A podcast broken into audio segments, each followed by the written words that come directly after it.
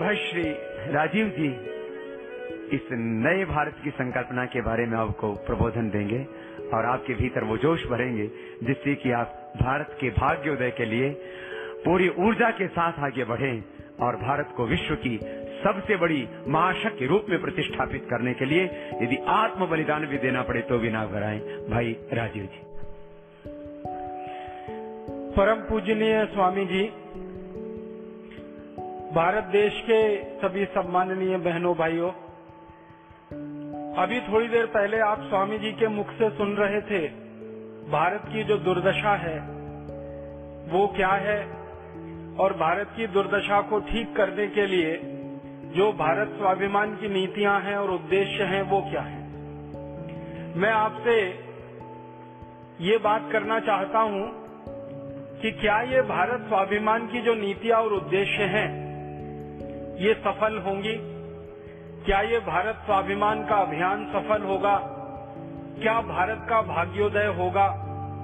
अक्सर हम सब कार्यकर्ताओं के मन में समय समय पर ये प्रश्न उठता रहता है। आपस में हम चर्चा करते रहते हैं। एक दूसरे से शंका की दृष्टि से पूछते रहते हैं कि क्या ये अभियान सफल हो जाएगा? क्या हम जो इच्छा करते हैं वैसा भारत बन पाएगा? क्या हमारे सपनों का भारत हम अपने जीते जी देख पाएँगे? मन में अक्सर ऐसा आता है। मैं आपको दुनिया के कुछ देशों के उदाहरण देकर ये बात समझाने की कोशिश करूँगा कि ये अभियान सफल होगा और ये अभियान क्यों सफल होगा, कैसे सफल होगा? दुनिया के अन्य देशों में ऐसे अभियान जब जब चले हैं तो वो कैसे चले हैं, क्यों सफल हुए हैं? और किस ऊंचाई तक वो पहुँचे हैं। भारत स्वाभिमान का जो अभियान अपने भारत में परम पूजनीय स्वामी जी के नेतृत्व में जो शुरू हुआ है, ये अभियान भारत की दशाओं को और दिशा को ठीक करने वाला है। भारत की गरीबी, भारत की भुखमरी, भारत की बेरोजगारी, भारत के किसानों की बेबसी, भारत के मजदूरों की लाचारी, हमारे देश की महिलाओं, बहनों पर होने वाले अत्याचार, हमारी माताओं, बहनों की लुटने वाली इज़्ज़त ये जो सारे गंभीर प्रश्न पैदा हुए हैं हमारे देश में, इन प्रश्नों का समाधान ढूँढने का प्रयास है ये भारत स्वाभिमान का अभियान। और इस अभियान की सफलता 100 प्रतिशत निश्चित है। ये अभियान पूरी तरह से सफल होगा। और ये अभियान पूरी तरह से सफल क्यों होगा? क्योंकि ऐसे अभियान दुनिया के जिस जिस देश में जब जब चले हैं तो पूरी तरह से सफल हुए हैं। बस प्रश्न इतना है कि करने वालों का संकल्प कितना बड़ा है। अभियान उतनी जल्दी सफल हुए हैं। करने वालों का संकल्प जितना बड़ा है, अभियान उतनी तेज़ी से सफल हुए हैं। भारत में जो अभियान अभी शुरू हुआ है व्यवस्था परिवर्तन का, भारत में ये जो भारत स्वाभिमान अभियान शुरू हुआ है नीतियों के परिवर्तन का, ये अभियान अलग अलग समय पर दुनिया के सत्तर से ज़्यादा देशों में चल चुका है। मैं कुछ उदाहरण से आपको बताऊँ। जैसे हम भारत स्वाभिमान अभियान भारत में इस समय चला रहे हैं, आज से लगभग 250 वर्ष पहले ऐसा ही एक अभियान जापान में चला था, जब जापान विदेशी शक्तियों का गुलाम हो गया था। सोलहवीं शताब्दी में जापान के एक राजा से छोटी सी गलती हो गई। और वो गलती ये हुई कि उसने हॉलैंड के देश की एक व्यापारी कंपनी को व्यापार करने के लिए जापान में लाइसेंस दे दिया। जापान का एक बहुत बड़ा शहर है, उसका नाम है नागासाकी। आप जानते हैं, ये नागासाकी वो शहर है, जिसके ऊपर अमेरिका ने परमाणु बम गिराया था सन 1945 में, दूसरे विश्व युद्ध की समाप्ति पर। एक और शहर है नागासाकी, नज़दीक में हिरोशिमा, वहाँ भी एटम बम गिराया गया था 6 अगस्त और 9 अगस्त 1945 को। तो नागासाकी नाम के शहर में 16वीं शताब्दी में 1600 के आसपास, एक डच कंपनी को व्यापार करने का लाइसेंस मिल गया। वो कंपनी नागासाकी में घुस गई। धीरे धीरे उसका व्यापार शुरू हुआ। मुनाफा उनको वहाँ मिलने लगा। तो कुछ और डच कंपनियाँ वहाँ घुस गईं। फिर ये डच लोगों की मदद से स्पेनिश लोग वहाँ पहुँच गए। फिर उनकी मदद से कुछ फ्रांसीसी लोग पहुँच गए। फिर पीछे से अंग्रेज़ पहुँच गए। और अंत में वहाँ अमरीकी भी पहुँच गए। अठारह सौ अठावन तक आते आते जापान की ये हालत हो गई कि जो जापान 16वीं शताब्दी तक संपूर्ण स्वदेशी और स्वावलंबी था, वो अठारह सौ अट्ठावन तक आते आते दुनिया के ये पाँच छह देशों की गुलामी में फंस गया। जापान का एक इलाका अमेरिका ने कब्जे में ले लिया, एक इलाके पे ब्रिटेन का कब्जा हो गया, कुछ इलाके पे डच लोग काबिज हो गए, हॉलैंड वासी काबिज हो गए। कुछ इलाके में स्पेनिश लोग काबिज हो गए। ऐसे अलग अलग देशों ने जापान के अलग अलग हिस्सों पे कब्जा कर लिया। आप जानते हैं कि जापान एक ऐसा देश नहीं है जैसे भारत है। जापान छोटे छोटे टापुओं में बसा हुआ देश है, द्वीप समूहों में बसा हुआ देश है। जैसे अभी हमारे यहाँ कुछ भाई बहन आए हैं अंडमान निकोबार से। अंडमान निकोबार एक द्वीप समूह है। पूरा जापान देश अंडमान निकोबार जैसे सैकड़ों द्वीप समूहों का मिला हुआ देश है। वो पूरी तरह से मैदानी भूमि नहीं है। तो वहाँ छोटे छोटे द्वीप समूहों पर विदेशियों के कब्जे हो गए। कुछ द्वीप समूह हॉलैंड वासियों के कब्जे में, कुछ ब्रिटेन के, कुछ अमेरिका के, कुछ फ्रांस के और कुछ स्पेन के। और पूरे जापान में ये गुलामी आ गई। जापान में हर वस्तु इन देशों की बिकने लगी। अंग्रेज़ी वस्तुएँ बिकने लगी। हॉलैंड वालों की वस्तुएँ वहाँ बिकने लगी। फ्रांसीसी वस्तुएँ, अमरीकी वस्तुएँ, सारे दूसरे देशों की वस्तुएँ जापान में बिकने लगी। और जापान के अपने जो उद्योग धंधे चला करते थे, वो धीरे धीरे उजड़ते गए, खत्म होते गए। सोलहवीं शताब्दी तक जापान में छोटे छोटे हज़ारों लाखों उद्योग चलते थे। इन विदेशियों ने आकर जापान की भूमि के छोटे स्वदेशी उद्योगों को खत्म कर दिया और विदेशी वस्तुओं का बोलबाला पूरे जापान में बढ़ता ही चला गया। तब जापान में क्रांति हुई और उस क्रांति की शुरुआत अठारह से हुई। अठारह सौ अट्ठावन में मेजी नाम का एक व्यक्ति जापान में निकला। जैसे हमारे देश में इस समय हम परम पूजनीय स्वामी जी को देखते हैं, भारत स्वाभिमान के नेतृत्व के रूप में, सेनापति के रूप में, ऐसे ही जापान में एक व्यक्ति का उदय हुआ। उसका नाम था मेजी।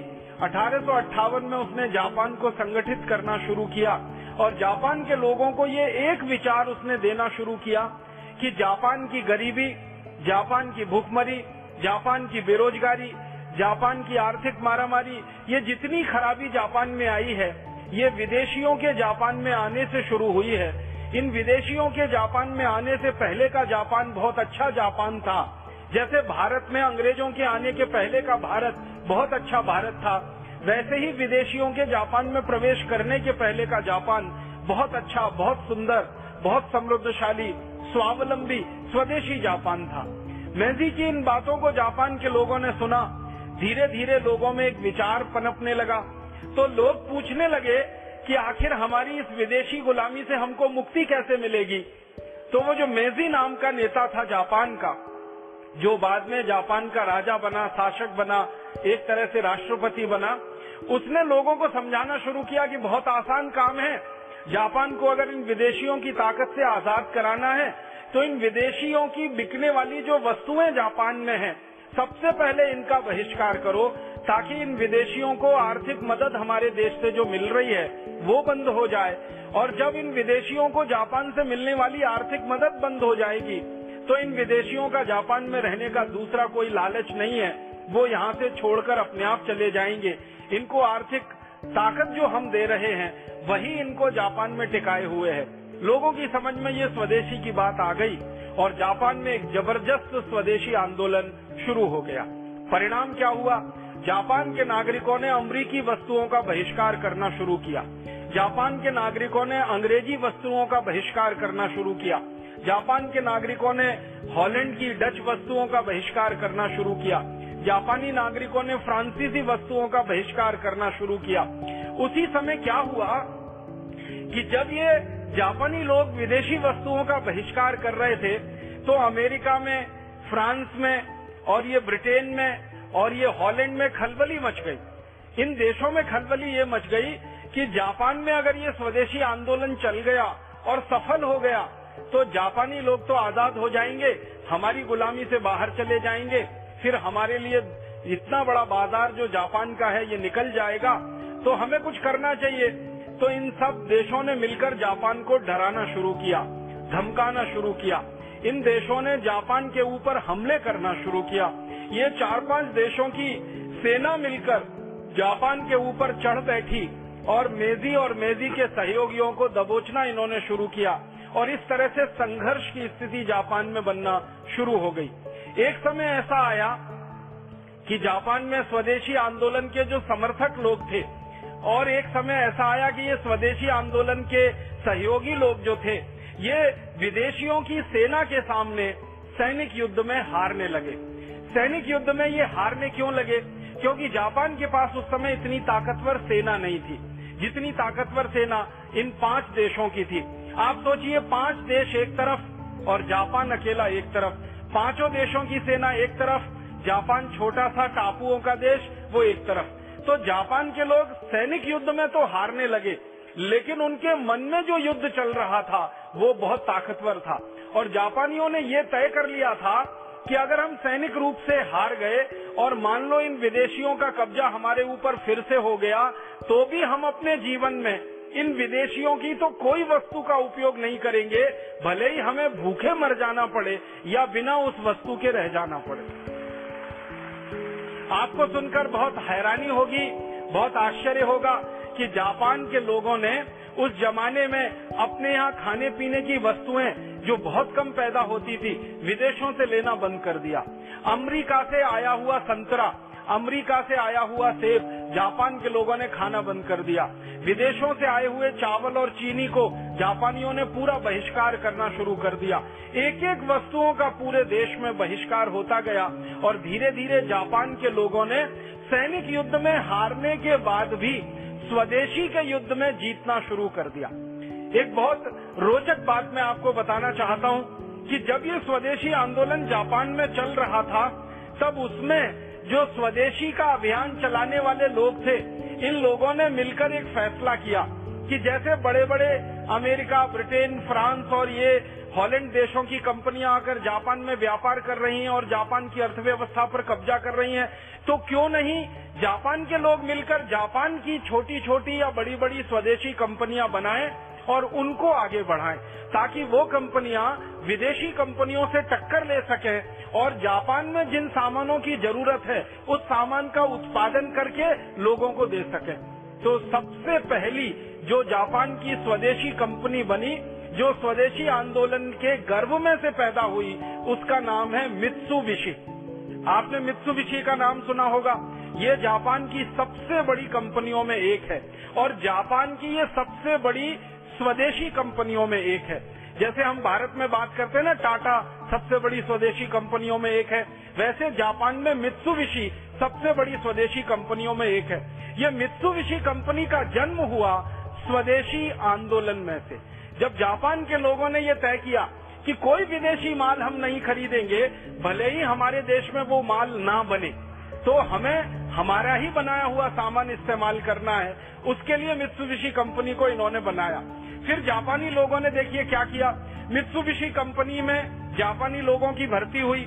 अब उनको टेक्नोलॉजी सीखनी थी, उनको तकनीकी सीखनी थी, क्योंकि जापान में उस जमाने में बहुत अच्छी तकनीकी नहीं हुआ करती थी।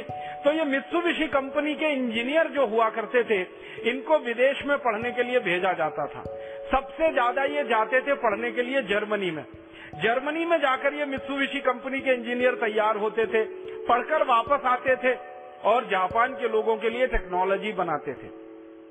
इनका तरीका क्या था? जर्मनी में गए वहाँ मशीनों को देखा, मशीनों को खोला, खोलने के बाद फिर वापस बंद किया, फिर खोला, फिर बंद किया। इतने में मशीन बनाना सीख लेते थे। और वापस आकर वैसी की वैसी ही मशीन बना देते थे, जो जर्मनी में उन्होंने खोलकर देखी होती थी।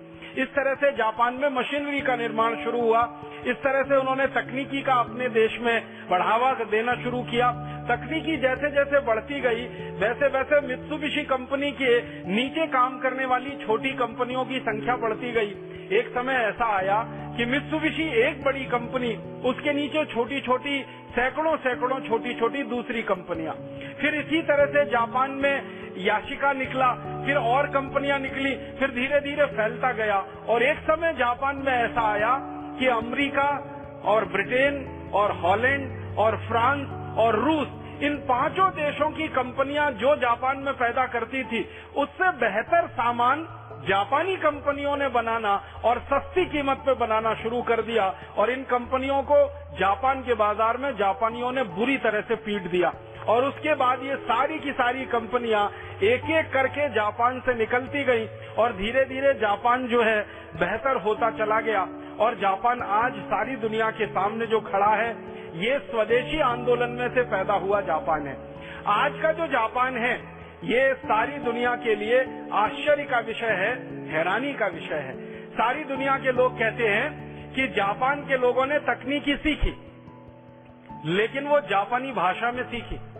वो जर्मनी गए, थोड़े लोगों ने जर्मन सीखकर तकनीकी सीखी, उसको वापस लाकर जापानीज भाषा में भाषांतर किया, और उसके बाद हज़ारों, लाखों, करोड़ों लोगों को सिखा दिया। और इसमें से जापान बढ़ गया, और इसमें से जापान निकल गया। फिर धीरे धीरे इन विदेशियों के प्रभाव को जापान ने अपनी शक्ति से, जो आर्थिक शक्ति थी, कम किया। और आज जापान सारी दुनिया में स्वदेशी, स्वावलंबी देश के नाम पर खड़ा हुआ है। एक जमाने का जापान, जो पूरी तरह से विदेशी ताकतों के नीचे दबा हुआ था, आज पूरी ताकत से विदेशियों के सामने सीना ठोक कर खड़ा हुआ है। अभी तो ये हैरानी होती है सारी दुनिया के व्यापारियों को, उद्योगपतियों को, अर्थव्यवस्था चलाने वाले जो नेता होते हैं उनको, कि जापान ने मात्र अठारह से 2009 के बीच में इतनी तेज़ी से तरक्की की। आपको मालूम है जापान की जनसंख्या भारत के कई राज्यों की जनसंख्या से कम है। जापान की जो कुल जनसंख्या है, वो भारत में उत्तर प्रदेश की जनसंख्या से कम है। उत्तर प्रदेश जो है ना, जनसंख्या में जापान से बड़ा है। और क्षेत्रफल में देखा जाए तो भी उत्तर प्रदेश जापान से बड़ा है। जापान का क्षेत्रफल भारत के एक राज्य उत्तर प्रदेश से कम है। जापान की जनसंख्या भारत के एक राज्य उत्तर प्रदेश से कम है। लेकिन जापान अभी आर्थिक ताकत में सारी दुनिया में अमेरिका को टक्कर दे रहा है और अमेरिका की बड़ी बड़ी कंपनियों को जापानी कंपनियों ने खरीद लिया है और अमेरिका की अर्थव्यवस्था पर बहुत बड़े पैमाने पर जापान का कब्जा हो गया। अभी उनके यहाँ आप सुन के हैरान हो जाएँगे, ज़मीन अच्छी नहीं है। मैंने कहा ना, जापान टापुओं का देश है, ज़मीन अच्छी नहीं है। बीच बीच में ज़मीन है, बाकी समुद्र है, दलदली ज़मीन है। खाने के लिए कोई बहुत अच्छा पैदा नहीं हो सकता। सिवाय चावल के, दूसरी बहुत खेती कोई हो नहीं पाती वहाँ पर। और चावल भी जो जापान में पैदा होता है, वो कोदो किस्म का चावल होता है। हमारे ये पहाड़ में, उत्तराखंड में एक कोदो नाम का चावल होता है, आसाम में भी होता है, उधर और उत्तर पूर्वी दूसरे राज्यों में भी कोदो होता है। कोदो के अलावा दूसरा कोई चावल पैदा नहीं होता जापान में। कोदो से ज़्यादा बेहतरीन क्वालिटी का चावल दुनिया के कई दूसरे देशों में पैदा होता है। किसी भी जापानी को आप पूछेंगे इस समय कि आप कोदो चावल खाते हैं? हाँ खाते हैं। क्वालिटी में तो बहुत अच्छा नहीं है हाँ बहुत अच्छा नहीं है, लेकिन फिर क्यों खाते? किसी भी जापानी से बात करिए, वो बोलेगा कि हाँ हम कोदो चावल खाते हैं, हमारा चावल क्वालिटी में उतना अच्छा नहीं है। दुनिया के कई देशों के पास हमसे भी ज़्यादा अच्छी क्वालिटी का चावल है। जैसे भारत में बासमती पैदा होता है, वो दुनिया में सबसे अच्छी क्वालिटी का माना जाता है। तो उन जापानियों से आप पूछेंगे, भारत से बासमती चावल खरीद के क्यों नहीं खाते? इसी तरह से जापान में अच्छे फल पैदा नहीं होते हैं। तो दुनिया के दूसरे देशों में बहुत अच्छे फल पैदा होते हैं। तो जापानियों से पूछिए, दूसरे देशों से खरीद कर फल क्यों नहीं खाते हैं? आपको मालूम है, जापान में चरागाह नहीं है। गाय, बैल, भैंस पाल नहीं सकते, क्योंकि चरागाह ज़्यादा नहीं है तो दूध की व्यवस्था नहीं है। तो जापानी लोग चाय भी पीते हैं ना तो बिना दूध की पीते हैं। तो जापानियों से अगर हम ये पूछें कि दूसरे देशों से दूध क्यों नहीं खरीद लेते अपनी चाय में डालने के लिए तो वो सारे जापानी एक ही एक जवाब देते हैं कि कोई चीज़ हमारे देश में कम क्वालिटी की है, कोई चीज़ हमारे देश में घटिया क्वालिटी की है, या कोई भी चीज़ हमारे देश में सबसे रद्दी क्वालिटी की है, फिर भी हम उसी का इस्तेमाल करते हैं, क्योंकि वो स्वदेशी है, क्योंकि वो स्वदेशी है, क्योंकि वो स्वदेशी है। ये जो स्वदेशी की भावना है, ये किसी देश को बनाती है और बहुत आगे बढ़ाती है। जापान के बारे में एक आखिरी और महत्वपूर्ण बात कहना चाहता हूँ। जब ये क्रांति शुरू हुई जापान में सन अठारह सौ अट्ठावन में, उस समय जापान में पूंजी की बहुत कमी थी। पैसा नहीं था उनके पास, कैपिटल नहीं था उनके पास। आप जानते हैं, कोई भी उद्योग बनाना हो और किसी भी उद्योग को चलाना हो तो चार चीज़ें उसमें चाहिए। एक तो चाहिए पूंजी जिसको हम कैपिटल इन्वेस्टमेंट कहते हैं। दूसरा चाहिए श्रम, माने जो हमारे मजदूर हैं।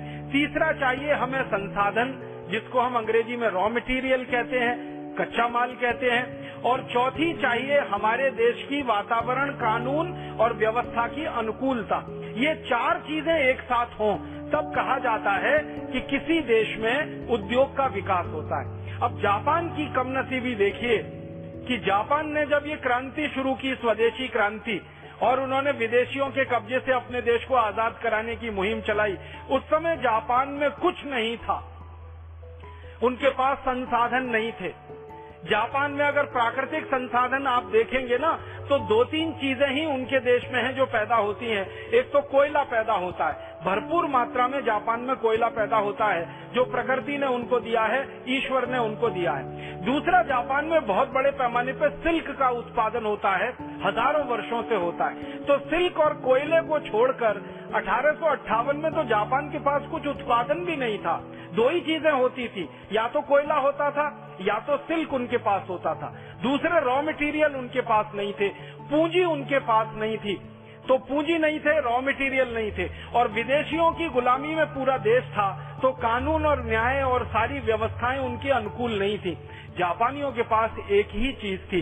जब भी किसी जापानी अर्थशास्त्री को आप ये पूछेंगे कि अठारह सौ अट्ठावन की आपकी क्रांति सफल कैसे हुई, आपके पास तो कुछ नहीं था। न पूंजी थी, न संसाधन थे, न रिसोर्सेज थे आपके पास, न अनुकूल वातावरण था, न कानून व्यवस्था आपके हाथ में थी। फिर भी जापान को आपने ऐसा बना लिया। तो वो सारे के सारे अर्थशास्त्री, समाजशास्त्री जापान के एक ही जवाब देते हैं, हमारे पास कुछ नहीं था, लेकिन हमारे पास आत्मविश्वास था, हमारे पास सेल्फ कॉन्फिडेंस था कि हम हमारे देश को आज़ाद कराएँगे विदेशियों से और एक दिन दुनिया का सर्वश्रेष्ठ देश बनाएँगे। बस इसी आत्मविश्वास ने हमको सब कुछ दे दिया। हमारे पास कुछ नहीं था। आप सोचिए कितनी बड़ी बात है। जिस देश के पास कुछ ना हो, प्राकृतिक संसाधन ना हो, कुछ ना हो, वो देश आत्मविश्वास के सहारे, अपनी ताकत के सहारे कितनी दूरी चलता है और कहाँ पर आकर खड़ा होता है। एक छोटा सा उदाहरण देके ये खत्म करूँगा, फिर दूसरे देश की कहानी सुनाऊँगा। जापान में जब ये मित्सुबिशी कंपनी बनी तो कंपनी के सामने भी यही संकट था, पूंजी नहीं है। कंपनी का फॉर्मेशन तो हो गया। कई आत्मविश्वासी जापानियों ने मिलकर कंपनी तो बना ली, लेकिन पूंजी कहाँ से लाए? कंपनी चलाने के लिए। तो जापान के जो कंपनी में काम करने वाले कर्मचारी थे ना, इन्होंने एक संकल्प लिया कि हम कहीं से बाहर से भीख मांगेंगे नहीं, किसी से उधार लेंगे नहीं, किसी से कर्ज लेंगे नहीं, और फिर भी हम इस कंपनी को आगे लेके जाएँगे और चलाएँगे। तो इन लोगों ने पता है रास्ता क्या निकाला?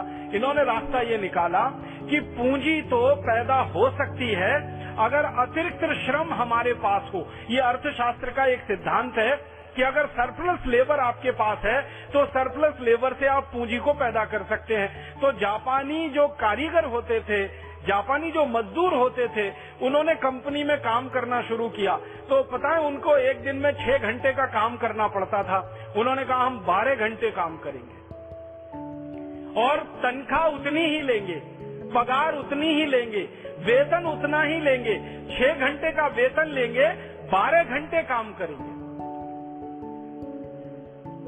आप सोच रहे हैं, छह घंटे का वेतन लेंगे, बारह घंटे काम करेंगे, चार पाँच घंटे का वेतन लेंगे बारह घंटे काम करेंगे, माने अतिरिक्त श्रम करेंगे। और सारे जापान के मजदूरों ने पूरे देश के छोटे छोटे बड़े बड़े कारखानों में इस उद्देश्य से काम करना शुरू किया कि हमारे देश के पास पूंजी नहीं है, हमें पूंजी पैदा करनी है। विदेशों से हमें हाथ फैला के भीख मांगनी नहीं है, कर्ज किसी से लेना नहीं है। हम अपने श्रम का बलिदान करेंगे, श्रम का उपयोग करेंगे, ज़्यादा देर श्रम करेंगे। छह घंटे का काम बारह घंटे और तेरह घंटे चौदह घंटे, कई कई फैक्ट्रियों में तो लोग सोलह सोलह घंटे काम किया करते थे, तनख्वाह और वेतन सिर्फ़ छह घंटे का लिया करते थे। इसमें से पूंजी पैदा हुई। और ध्यान रखिएगा, ये काम जापान के मजदूरों से किसी ने ज़बरदस्ती नहीं कराया। अपनी स्वयं प्रेरणा से और भावना से उन्होंने ये काम किया।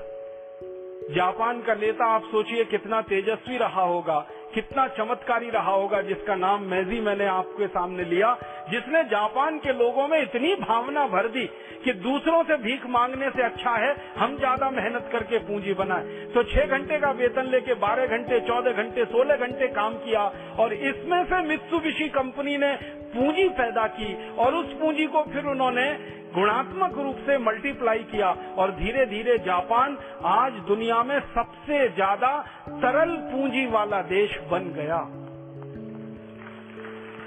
अभी सारी दुनिया के अर्थशास्त्री ये कहते हैं कि अमेरिका के बाद दुनिया में किसी देश के पास सबसे ज़्यादा तरल पूंजी है, जिसको लिक्विडिटी कहते हैं, वो जापान के पास ही है। और अमेरिका की बड़ी बड़ी बैंकें जापान के कब्जे में है, अमेरिका की बड़ी बड़ी फाइनेंशियल कंपनियाँ अमेरिका में जापान के कब्जे में है और इस समय अमेरिका की हालत तो बहुत खराब हो चुकी है। अगर आपको एक वाक्य में मैं कहूँ कि अमेरिका के डिपार्टमेंटल स्टोर्स पर चीन का कब्जा है और अमेरिका की फाइनेंशियल जो बैकबोन है, जो उनकी रीढ़ की हड्डी है, वैश्विक और आर्थिक रूप से उस पर पूरी तरह से जापान का कब्जा है। तो ऐसा जब स्वदेशी आंदोलन किसी देश में चलता है तो कहाँ से कहाँ किसी देश को ले जाता है? आज जापानियों को गर्व है इस बात पर कि वो जापानीज भाषा में काम करते हैं। सारी शिक्षा जापानीज में होती है। जापान की वस्तुओं का उपयोग करते हैं। जापानी सभ्यता और संस्कृति को एक इंच भी उन्होंने नहीं छोड़ा है। जापानी संस्कृति में आपको दो तीन उदाहरण देता हूँ। सबसे ज़्यादा पवित्र माना जाता है ज़मीन पर बैठना, ज़मीन पर सोना, ज़मीन पर खाना और ज़मीन पर ही सारे काम करना।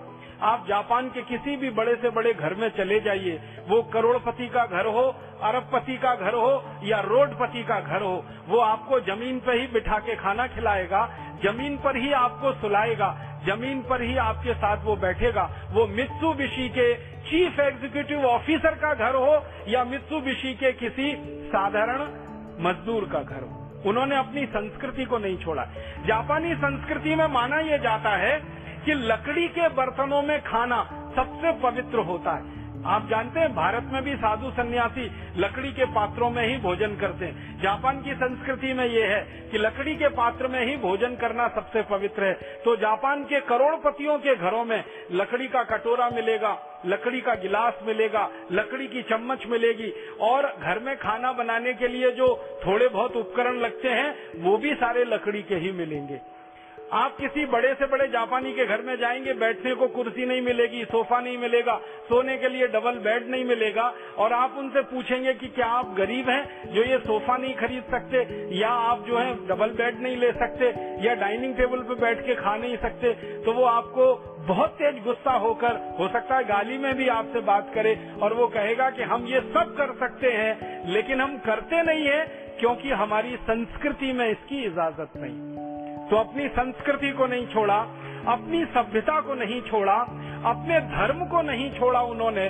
जापानी लोग जानते हैं, बौद्ध धर्म का पालन करते हैं। उस बौद्ध धर्म का पालन वो आज से नहीं, हज़ारों वर्षों से अपने देश में करते आए। तो ना धर्म छोड़ा, न संस्कृति छोड़ी, न भाषा छोड़ा, न उन्होंने अपना पहनावा छोड़ा, न उन्होंने स्वदेशी पन छोड़ा, न उन्होंने देशभक्ति छोड़ी, अपनी सब कुछ उनके यहाँ खून में रग रग में बसा हुआ है।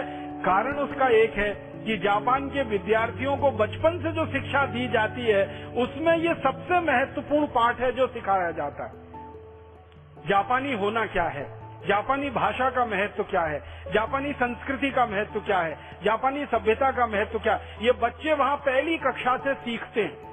और उनको पहली कक्षा से जब ये सब बातें बार बार सिखाई जाती हैं तो बड़े होकर उनमें जापान की भावना कूट कूट कर अपने आप आ जाती है। इसलिए वो कभी देशद्रोह नहीं करते और वो कभी अपने देश से गद्दारी नहीं करते। जापान में इतना शर्म माना जाता है किसी व्यक्ति के लिए कि अगर उसके ऊपर भ्रष्टाचार का थोड़ा बहुत कोई मामला खुल जाए तो। सामान्य रूप से आपने अगर अखबार पढ़े हो, समाचार पत्र पढ़े हो तो पता चलता है कि जापान का कोई नेता थोड़े भी भ्रष्टाचार में कहीं लिप्त पाया गया और उसकी बात अखबार में गलती से भी छप गई, अगले दिन वो आत्महत्या ही कर लेगा, इससे कम पे वो समझौता नहीं करेगा। और उनका कहना ये है कि मेरे देश की बदनामी हो, उससे बेहतर ये है कि मैं खुद देश के लिए मर जाऊँ। कितने प्रधानमंत्री वहाँ आत्महत्या कर चुके हैं? बाद में इंक्वायरी हुई कमीशन बिठाए गए तो पता चला वो बात गलत थी। लेकिन वो आत्मसम्मान बचाने के लिए आत्महत्या तो कर ही लेते। ऐसा जापान बना, स्वदेशी आंदोलन के गर्भ में से निकल के, जो स्वदेशी आंदोलन वहाँ अठारह सौ अट्ठावन में चला। तो मेरा मानना है कि जब जापान जैसा देश, जो जनसंख्या में हमसे बहुत छोटा, क्षेत्रफल में हमसे बहुत छोटा, संसाधनों में हमसे बहुत कम, सभ्यता और संस्कृति में शायद हमसे कम पुराना, हमारी सभ्यता और संस्कृति तो उनसे कई हज़ार गुना ज़्यादा साल पुरानी है। इन सब चीज़ों में हमसे कम होने पर भी जापान अगर सफल हो सकता है, स्वदेशी आंदोलन को चला सकता है, अपने देश को स्वावलंबी और स्वाभिमानी बना सकता है तो भारत देश में भी अपना अभियान जो भारत स्वाभिमान का है, ये ज़रूर सफल होगा, क्योंकि हमारे पास तो ताकत में जापान से कई गुना ज़्यादा संसाधन है, जापान से कई हज़ार गुना ज़्यादा पुरानी संस्कृति और सभ्यता और हमारी परंपरा है, जापान से कई हज़ार गुना ज़्यादा लोग हमारे देश में हैं, जो इस अभियान में लगने की तैयारी में हैं, और जापान से कई हज़ार गुना ज़्यादा सामूहिक रूप से लोगों का आत्मविश्वास हमारे पास है। इसलिए मुझे लगता है कि भारत स्वाभिमान का अभियान तो ज़रूर सफल होने वाला है। आने वाले समय में हम सारे देश के सामने, ऐसी ही एक क्रांति और हुई है अमेरिका में। आप जानते हैं कि इस समय अमेरिका जो दुनिया भर पे दादागिरी करता है, एक जमाने में ये अमेरिका अंग्रेज़ों का गुलाम हो गया था। और बहुत लंबे समय तक अंग्रेज़ों का गुलाम रहा है। अमेरिका के ऊपर सबसे ज़्यादा समय तक स्पेन ने राज्य किया है। स्पेन एक छोटा सा देश है, यूरोप का। एक स्पेनिश व्यक्ति निकला चौदह में। उसका नाम था कोलंबस। उसने अमेरिका को देख लिया। खोज नहीं लिया, देख लिया। क्योंकि अमेरिका तो पहले से था। तो कोलंबस अमेरिका में पहुँच गया। अमेरिका में उसने धन देखा, संपत्ति देखी और उस समय अमेरिका में जो मूल अमरीकी लोग थे, उनकी समृद्धि बहुत ज़्यादा थी। अमेरिका में जो मूल अमरीकी लोग हैं, उनको कहा जाता है माया सभ्यता के लोग, माया सिविलाइजेशन के लोग। दूसरे शब्दों में उनको रेड इंडियंस भी लोग कह देते हैं, क्योंकि उनके शरीर का रंग थोड़ा तांबे के रंग का होता है और दिखने में वो आपके ही जैसे होते हैं। एकदम भारतीय है। उनके नाक नक्श आपके जैसे हैं, उनकी आँखें आपके जैसी हैं, शरीर की बनावट भी आपके जैसी है, माने भारतीयों जैसी है। बस शरीर का रंग थोड़ा सा तांबे जैसा है, कॉपर कलर का है। तो उनको रेड इंडियंस कहा गया, मूल रूप से उनको माया सभ्यता के लोग कहा गया। इनका राज्य था पूरे अमेरिका में। और अमेरिका का मतलब उत्तरी अमेरिका में, जहाँ पर आज यूएसए बसा हुआ है यूनाइटेड स्टेट्स ऑफ़ अमेरिका 1776 सन के पहले यूएसए नाम की कोई चीज़ नहीं थी दुनिया में। 1776 के पहले अमेरिका में उत्तरी अमेरिका कहलाता था ये पूरा का पूरा इलाका। और यहाँ पर छोटे बड़े कुल मिलाकर बड़े राज्य थे तेरह और छोटे राज्य थे बाईस। ऐसा ये पूरा इलाका था, उत्तरी अमेरिका का था। इस पर पूरी तरह से अंग्रेज़ों का कब्जा था। अंग्रेज़ों ने अमेरिका पर कब्जा कर लिया था, अमेरिका को गुलाम बना लिया था। ठीक वैसे ही जैसे अंग्रेज़ों ने भारत पर कब्जा कर लिया था, भारत को गुलाम बना लिया था। अंग्रेज़ अमेरिका में गए थे व्यापार करने के लिए। अंग्रेज़ों से पहले अमेरिका में स्पेनिश लोग गए थे, मैंने बताया कोलंबस गया था। कोलंबस और स्पेनिश लोगों ने अमेरिका में बहुत लूटपाट की थी। करोड़ों करोड़ों मीट्रिक टन सोना लूटा था इन्होंने अमेरिका से। कोलंबस जब पहली बार अमेरिका गया था तो कोलंबस ने अपनी डायरी में लिखा है कि मैंने अमेरिका में जाकर जितना सोना, चांदी, हीरा, जवाहरात देखा, मेरी आँखें आश्चर्य से फटी रह गईं और मुझे लगा कि भगवान ने मुझे सोने के खजाने में भेज दिया है। अब मैं यहाँ से कभी वापस नहीं जाऊँगा। ये उसकी डायरी के वाक्य हैं, शब्द हैं। और उसने लूट मार शुरू की। लूट मार करके धन और संपत्ति स्पेन लाना शुरू किया। इस लूट मार में माया सभ्यता के लोगों के साथ उसका संघर्ष हुआ और फिर माया सभ्यता के लोगों को निर्दयता से मारना शुरू किया कोलंबस और उनके लोगों ने। अगर आप पूछेंगे कि ये स्पेनिश लोगों ने अमेरिका में जब लूटपाट की तो कितने लोगों को मारा होगा?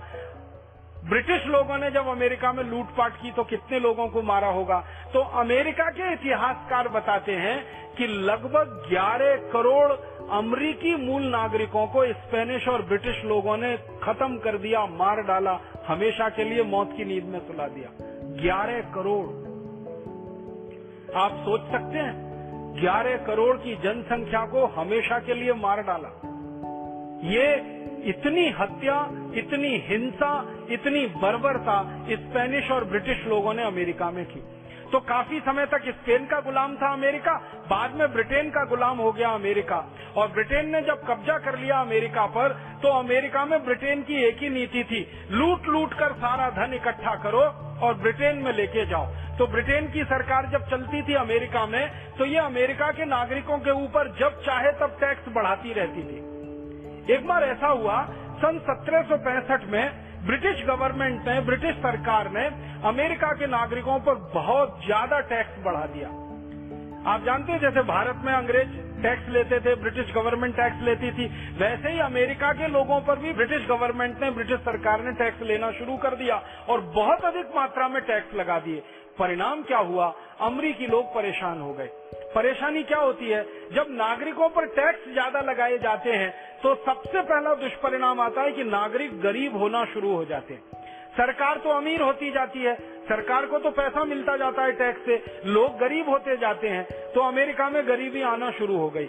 फिर अमेरिका के किसानों पर ज़बरदस्ती टैक्स लगाए गए। फिर अमेरिका के किसानों में गरीबी आना शुरू हो गई। फिर मजदूर और किसान जब दोनों गरीब होने लगे तो अमेरिका के जो उद्योग चलते थे, उन पर टैक्स लगाना शुरू कर दिया और उद्योगों की हालत धीरे धीरे खराब होने लगी। तो अमेरिका के लोगों में भयंकर असंतोष पैदा हुआ। असंतोष दो तरह का था। एक तो अंग्रेज़ सरकार उनके ऊपर जुल्म करती है, ज्यादती करती है, अत्याचार करती है। दूसरा, उनके सारे धन और संपत्ति को टैक्स के रूप में लूट लूट कर लंदन लेके जाते हैं। तो अमेरिका में एक व्यक्ति निकला, उस व्यक्ति का नाम था जॉर्ज वॉशिंगटन। उस जॉर्ज वॉशिंगटन नाम के व्यक्ति ने अमेरिका में घूम घूम कर लोगों को ये समझाना शुरू किया कि देखो, पहले स्पेनिश लोगों ने हमको गुलाम बनाया और उन्होंने हमको लूटा लगभग 300 साल तक। अब इन अंग्रेज़ों ने हमको गुलाम बना रखा है और ये लूट लूट कर सारा धन इंग्लैंड में लेके जा रहे हैं। हम गरीब होते जा रहे हैं, हमारे किसान गरीब होते जा रहे हैं, हमारे उद्योग धीरे धीरे बंद हो रहे हैं। क्योंकि हमारे उद्योगों पर ज़्यादा टैक्स लगा दिए हैं, अंग्रेज़ों ने। तो अब हम कितने दिन तक ये बर्दाश्त करेंगे? कितने दिन हम इसको चलते रहने देंगे? कभी न कभी तो हमें आज़ादी पानी होगी। इन अंग्रेज़ों को अपने देश से भगाना होगा। ये विचार लेकर जॉर्ज वॉशिंगटन नाम का एक व्यक्ति निकला गाँव गाँव घूमा। अमेरिका में उस जमाने में तेरह राज्य हुआ करते थे। एक वर्जीनिया होता था। एक मैरीलैंड हुआ करता था। ऐसे तेरह राज्य हुआ करते थे, ये पूरे राज्यों में घूमा। घूम घूम कर उसने संगठन खड़ा किया। संगठन खड़ा करके ताकत उसके हाथ में आई और जैसे ही उसके हाथ में ताकत आई, माने संगठन की ताकत खड़ी हुई, उसने ऐलान कर दिया। और सत्रह पिछहत्तर के साल में जॉर्ज वॉशिंगटन ने ऐलान कर दिया कि अब हम अंग्रेज़ों की गुलामी में नहीं रहेंगे और अपने देश को हम आज़ाद करा के ही रहेंगे। उसने एक डिक्लेरेशन किया और उस डिक्लेरेशन पर पूरी अमरीकियों की मोहर लगी। अमरीकियों ने उसको समर्थन दिया और उसका वो घोषणा था वो ये कि आज से हम अमेरिका, माने उत्तरी अमेरिका, अंग्रेज़ों की गुलामी से अपने को आज़ाद घोषित करते हैं और जहाँ जहाँ अंग्रेज़ों की सेना है और जहाँ जहाँ अंग्रेज़ों के प्रतिष्ठान है, इन सबको या तो हम बंद कराएँगे, या इन अंग्रेज़ों को अपने देश में से मारकर भगाएँगे। तो सत्रह सौ छिहत्तर से 4 जुलाई को उसने घोषणा कर दी, जॉर्ज वॉशिंगटन ने, और अमेरिका के लोगों ने उसको समर्थन दिया। उसके बाद सत्रह सौ छिहत्तर चार जुलाई से एक अक्टूबर सत्रह सौ इक्यासी तक अमेरिका में भयंकर घमासान चला। बहुत घमासान चला। भयंकर युद्ध हुआ। एक तरफ़ अमेरिका के लोगों की सेना, दूसरी तरफ़ अंग्रेज़ों की सेना। जगह जगह युद्ध हुए। अगर आप थोड़ा भी इतिहास पढ़ते होंगे और इतिहास के विद्यार्थी रहे होंगे तो अंतर्राष्ट्रीय इतिहास में एक बड़ी घटना बताई जाती है, बोस्टन टी पार्टी। वो बोस्टन टी पार्टी क्या थी? बोस्टन नाम का एक शहर है। वहाँ पर अमरीकियों ने अंग्रेज़ों की एक बहुत बड़ी छावनी हुआ करती थी। उसमें आग लगा दी थी। और अंग्रेज़ी सेना के सैनिकों को मार डाला था। अमरीकी लोगों ने। और अमरीकी साधारण लोगों ने ये काम किया था। और उसके बाद फिर वहाँ से ये सारा युद्ध फैलता चला गया। और सत्रह सौ इक्यासी तक आते आते सारे अंग्रेज़ों का नामो निशान अमरीकियों ने मिटा दिया। और एक तरह से अमेरिका पूरी तरह से अंग्रेज़ों की गुलामी से आज़ाद हो गया। जब अमेरिका आज़ाद हुआ अंग्रेज़ों की गुलामी से तो सबसे पहला काम उन्होंने जो अपने देश में किया वो ये कि अंग्रेज़ों की वस्तुओं का संपूर्ण बहिष्कार और अमरीकी वस्तुओं का संपूर्ण रूप से स्वीकार।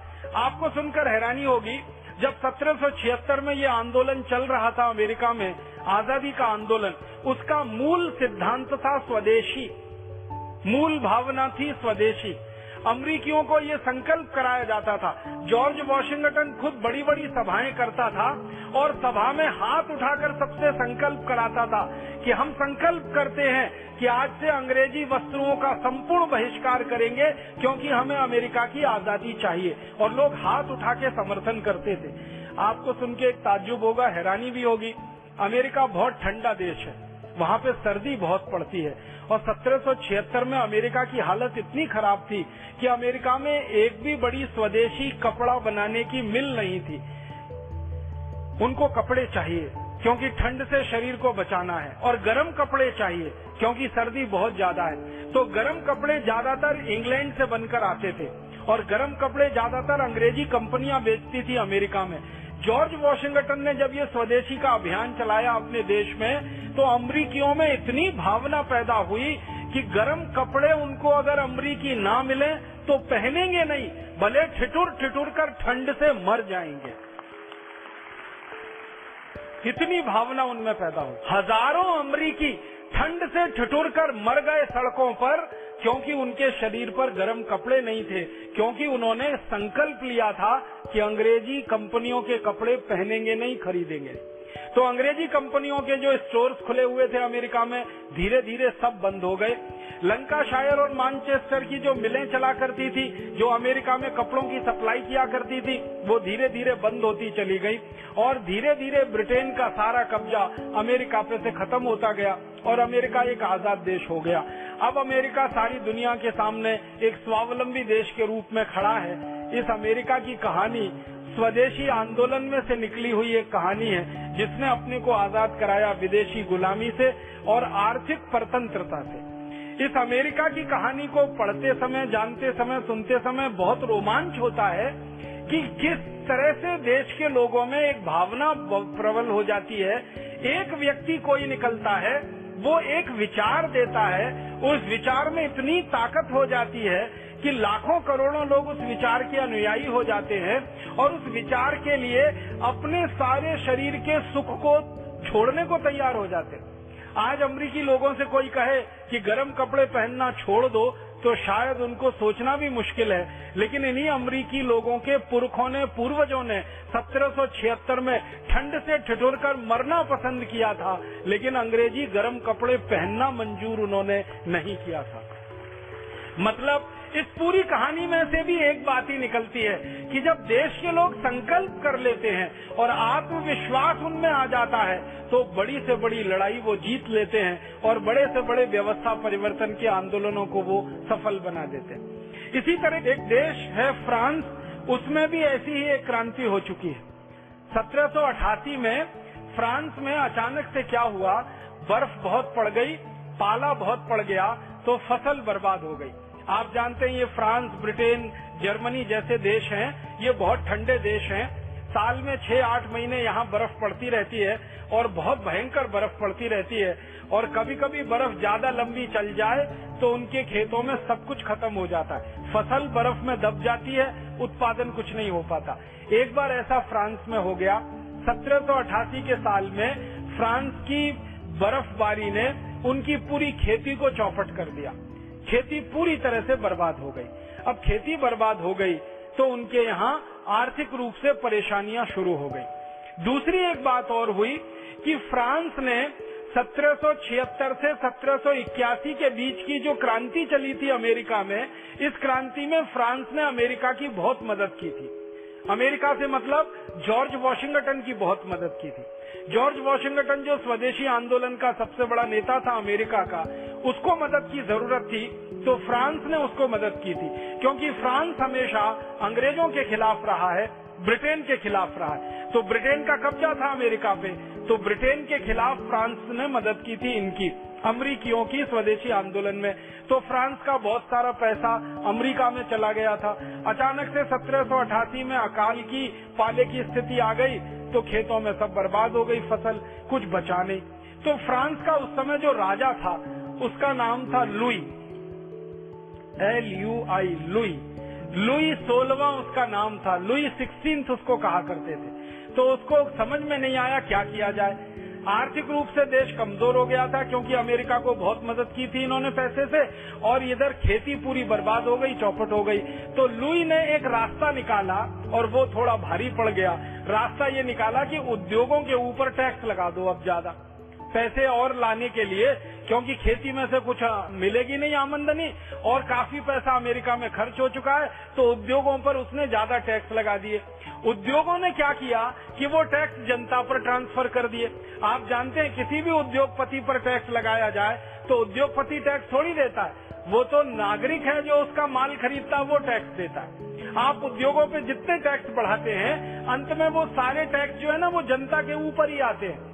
उद्योगपति वो टैक्स लोगों को ट्रांसफ़र कर देते हैं। कैसे? वो वस्तुओं की कीमत बढ़ा देते हैं। अगर कोई वस्तु दस रुपए की है, सरकार ने उस पर टैक्स बढ़ा दिया, वो वस्तु बीस रुपए की हो गई, तीस की हो गई, पचास की हो गई तो टैक्स तो जनता को देना पड़ता है। तो लुई सोलवे राजा ने फ्रांस में टैक्स तो उद्योगों पे लगाया, लेकिन उद्योगपतियों ने वो सारा टैक्स जनता के ऊपर ट्रांसफ़र कर दिया।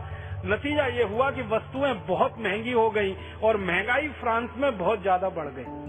महँगाई जैसे ही बढ़ी तो लोगों की गरीबी बढ़ना शुरू हो गई। क्योंकि आप जानते हैं, ये महँगाई और गरीबी चोली दामन का साथ है। महँगाई और गरीबी एक ही सिक्के के दो हिस्से हैं। अगर महँगाई तेज़ी से बढ़ेगी तो गरीबी और तेज़ी से बढ़ेगी।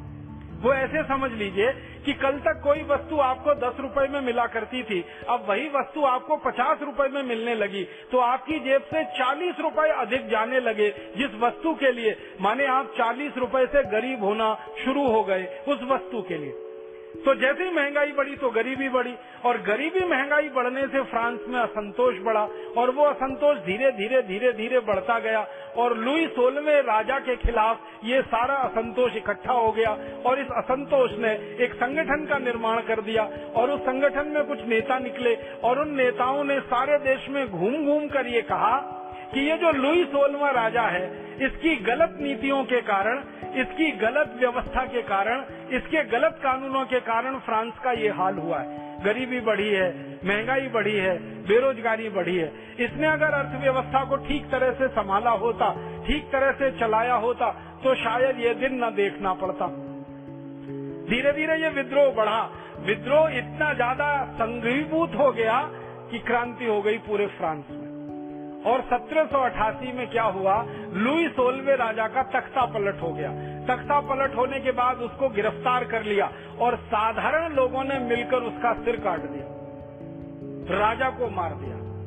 राजा को मार दिया जब लोगों ने, फिर लोगों ने मिलकर एक संकल्प लिया कि आगे भविष्य में हम किसको राजा बनाएँगे?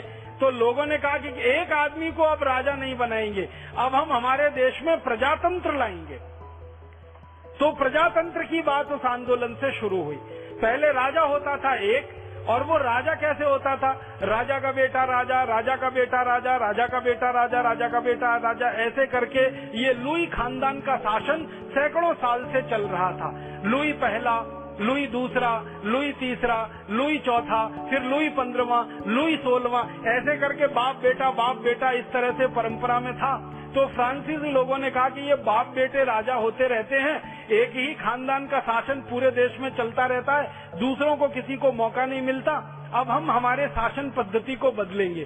तो लुई सोलवे की हत्या होने के बाद फ्रांसीसी लोगों ने तय किया कि हम प्रजातंत्र लाएँगे और जनता के द्वारा राजा को चुनवाएँगे। जनता सीधे राजा को चुनेगी। अब तक क्या होता था?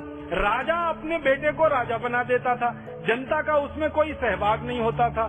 तो उन्होंने कहा, अब जनता राजा को चुनेगी। तो इस तरह से 1788 में इस क्रांति के बाद फ्रांस में एक तरह से प्रजातंत्र आ गया और जनता ने सीधे प्रधानमंत्री को चुनना शुरू कर दिया। जो परंपरा आज तक फ्रांस में कायम है 1788 के बाद फ्रांस में जितने भी प्रधानमंत्री हुए या राष्ट्रपति हुए, वो सब सीधे जनता के द्वारा चुने गए हैं। वो राजाओं के बेटे राजा, इसलिए राजा नहीं बन गए। दूसरा फिर उन्होंने तय किया कि हमारे देश में जब राजाशाही रही फ्रांस में तो जो राजा के नज़दीक लोग थे, उनको तो सारी सुख सुविधाएँ मिल जाती थी। जो आम आदमी था, उनके लिए कोई सुविधा नहीं थी। शिक्षा की व्यवस्था नहीं थी। आपको सुनकर हैरानी होगी 1788 तक फ्रांस में साधारण बच्चों को पढ़ाने के लिए कोई स्कूल नहीं था। 1788 तक फ्रांस में जो भी स्कूल चलते थे, वो राजा के बच्चों के लिए होते थे या राजा के काम करने वाले अधिकारियों के बच्चों के स्कूल होते थे। तो लोगों ने कहा कि शिक्षा सबको मिलनी चाहिए। जैसे अभी थोड़ी देर पहले परम पूजनीय स्वामी जी आप कहते थे, क्या गरीब, क्या अमीर, सबको एक जैसी शिक्षा होनी चाहिए। ये बात सत्रह सौ अठासी में फ्रांस में शुरू हुई। कि शिक्षा सभी को मिलनी चाहिए और शिक्षा का अधिकार सभी के लिए होना चाहिए। इसी तरह चिकित्सा सबको मिलनी चाहिए और चिकित्सा का अधिकार सभी को होना चाहिए। सभी बराबर हैं आपस में और सबका अधिकार समान होना चाहिए। एक इक्वेलिटी की बात वहाँ से निकली और सब भाई भाई हैं आपस में। इक्वेलिटी फ्रेटर्निटी और ये हमारी जो प्रजातंत्र के मूल्यों की बात होती है ना, ये सब सत्रह में फ्रांस की क्रांति से शुरू हुए। और फ्रांसीसी लोगों ने इन सब मूल्यों पर आधारित अपने यहाँ प्रजातंत्र की स्थापना कर ली और पूरा देश एक पुराने राजाशाही पद्धति में जो घिसट रहा था या सड़ रहा था या व्यवस्थाओं में भ्रष्टाचार पैदा हो गया था, उसको उन्होंने खत्म कर लिया। एक रोचक बात और बताता हूँ। फ्रांसीसी क्रांति जो 1788 में हुई, इसकी शुरुआत जिस एक मुद्दे से हुई सबसे ज़्यादा लोगों को परेशान करने वाला 1788 में फ्रांस का जो मुद्दा था, महँगाई था, गरीबी था, भुखमरी था, बेकारी था, ये तो था ही। भ्रष्टाचार सबसे ज़्यादा था उस समय फ्रांस में। सबसे ज़्यादा करप्शन की बात होती थी। लोग ये कहते थे कि हमारे देश के विकास के लिए राजा का जितना बजट बनता है और हम जितना पैसा राजा को टैक्स में देते हैं, उसमें अंतर बहुत है। माने टैक्स में बहुत ज़्यादा देते हैं और लोगों के विकास के लिए बहुत कम खर्च होता है। बाकी पैसा कहाँ जाता है? तो राजा खा जाता है या उसके अधिकारी खा जाते हैं। यहाँ से बात शुरू हुई थी भ्रष्टाचार की। और उस भ्रष्टाचार की बात के आगे बढ़ते बढ़ते गरीबी, भुखमरी, बेकारी, महँगाई, ये सब जुड़ता गया और इन सबने मिलकर एक साथ फ्रांस में क्रांति पैदा कर दी। और जिस फ्रांस में एक जमाने में कहा जाता था कि लुई के शासन को हटाना भगवान से टक्कर लेने जैसा है। ऐसा फ्रांसीसी लोग कहा करते थे। लुई के शासन को समाप्त करना भगवान की गद्दी को उलटने जैसा है। माने लुई को भगवान मानते थे वहाँ के लोग। राजा को भगवान का मानते थे, देवदूत मानते थे।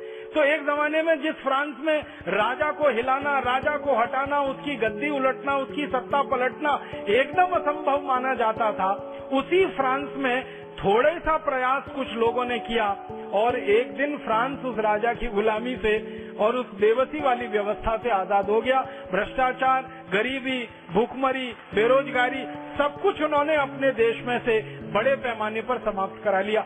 और आज फ्रांस दुनिया में बहुत गर्व से कहने वाला ये देश है कि फ्रांस की शिक्षा व्यवस्था सबके लिए समान है। फ्रांस की चिकित्सा व्यवस्था सबके लिए समान है। सरकार के धन से चिकित्सा चलती है, सरकार के धन से शिक्षा होती है। चिकित्सा और शिक्षा पर जितना पैसा फ्रांस खर्च करता है, शायद ही दुनिया का कोई दूसरा देश करता होगा। और फ्रांस के आज के राजनेता ये कहते हैं कि ये करना हमारी मजबूरी है, क्योंकि सत्रह की क्रांति ने इतना डर बिठा रखा है नेताओं के मन में कि अगर ये नहीं करेंगे तो आज के नेताओं का भी वही हाल होगा जो लुई सोलवे का हाल फ्रांस में हुआ। इसलिए फ्रांस के नेता डरते रहते हैं, घबराते रहते हैं और सही रास्ते पर चलते रहते हैं। आज फ्रांस में ऐसा माहौल है कि थोड़ा भी भ्रष्टाचार, थोड़ा भी करप्शन का मामला किसी एक प्रधानमंत्री के खिलाफ या राष्ट्रपति के खिलाफ आ जाए, तुरंत सरकार पलट जाती है, तुरंत सरकार बदल जाती है। तो ऐसी एक क्रांति फ्रांस में हुई है। एक और उदाहरण मैं आपको देना चाहता हूँ, ऐसी एक क्रांति रूस में भी हुई।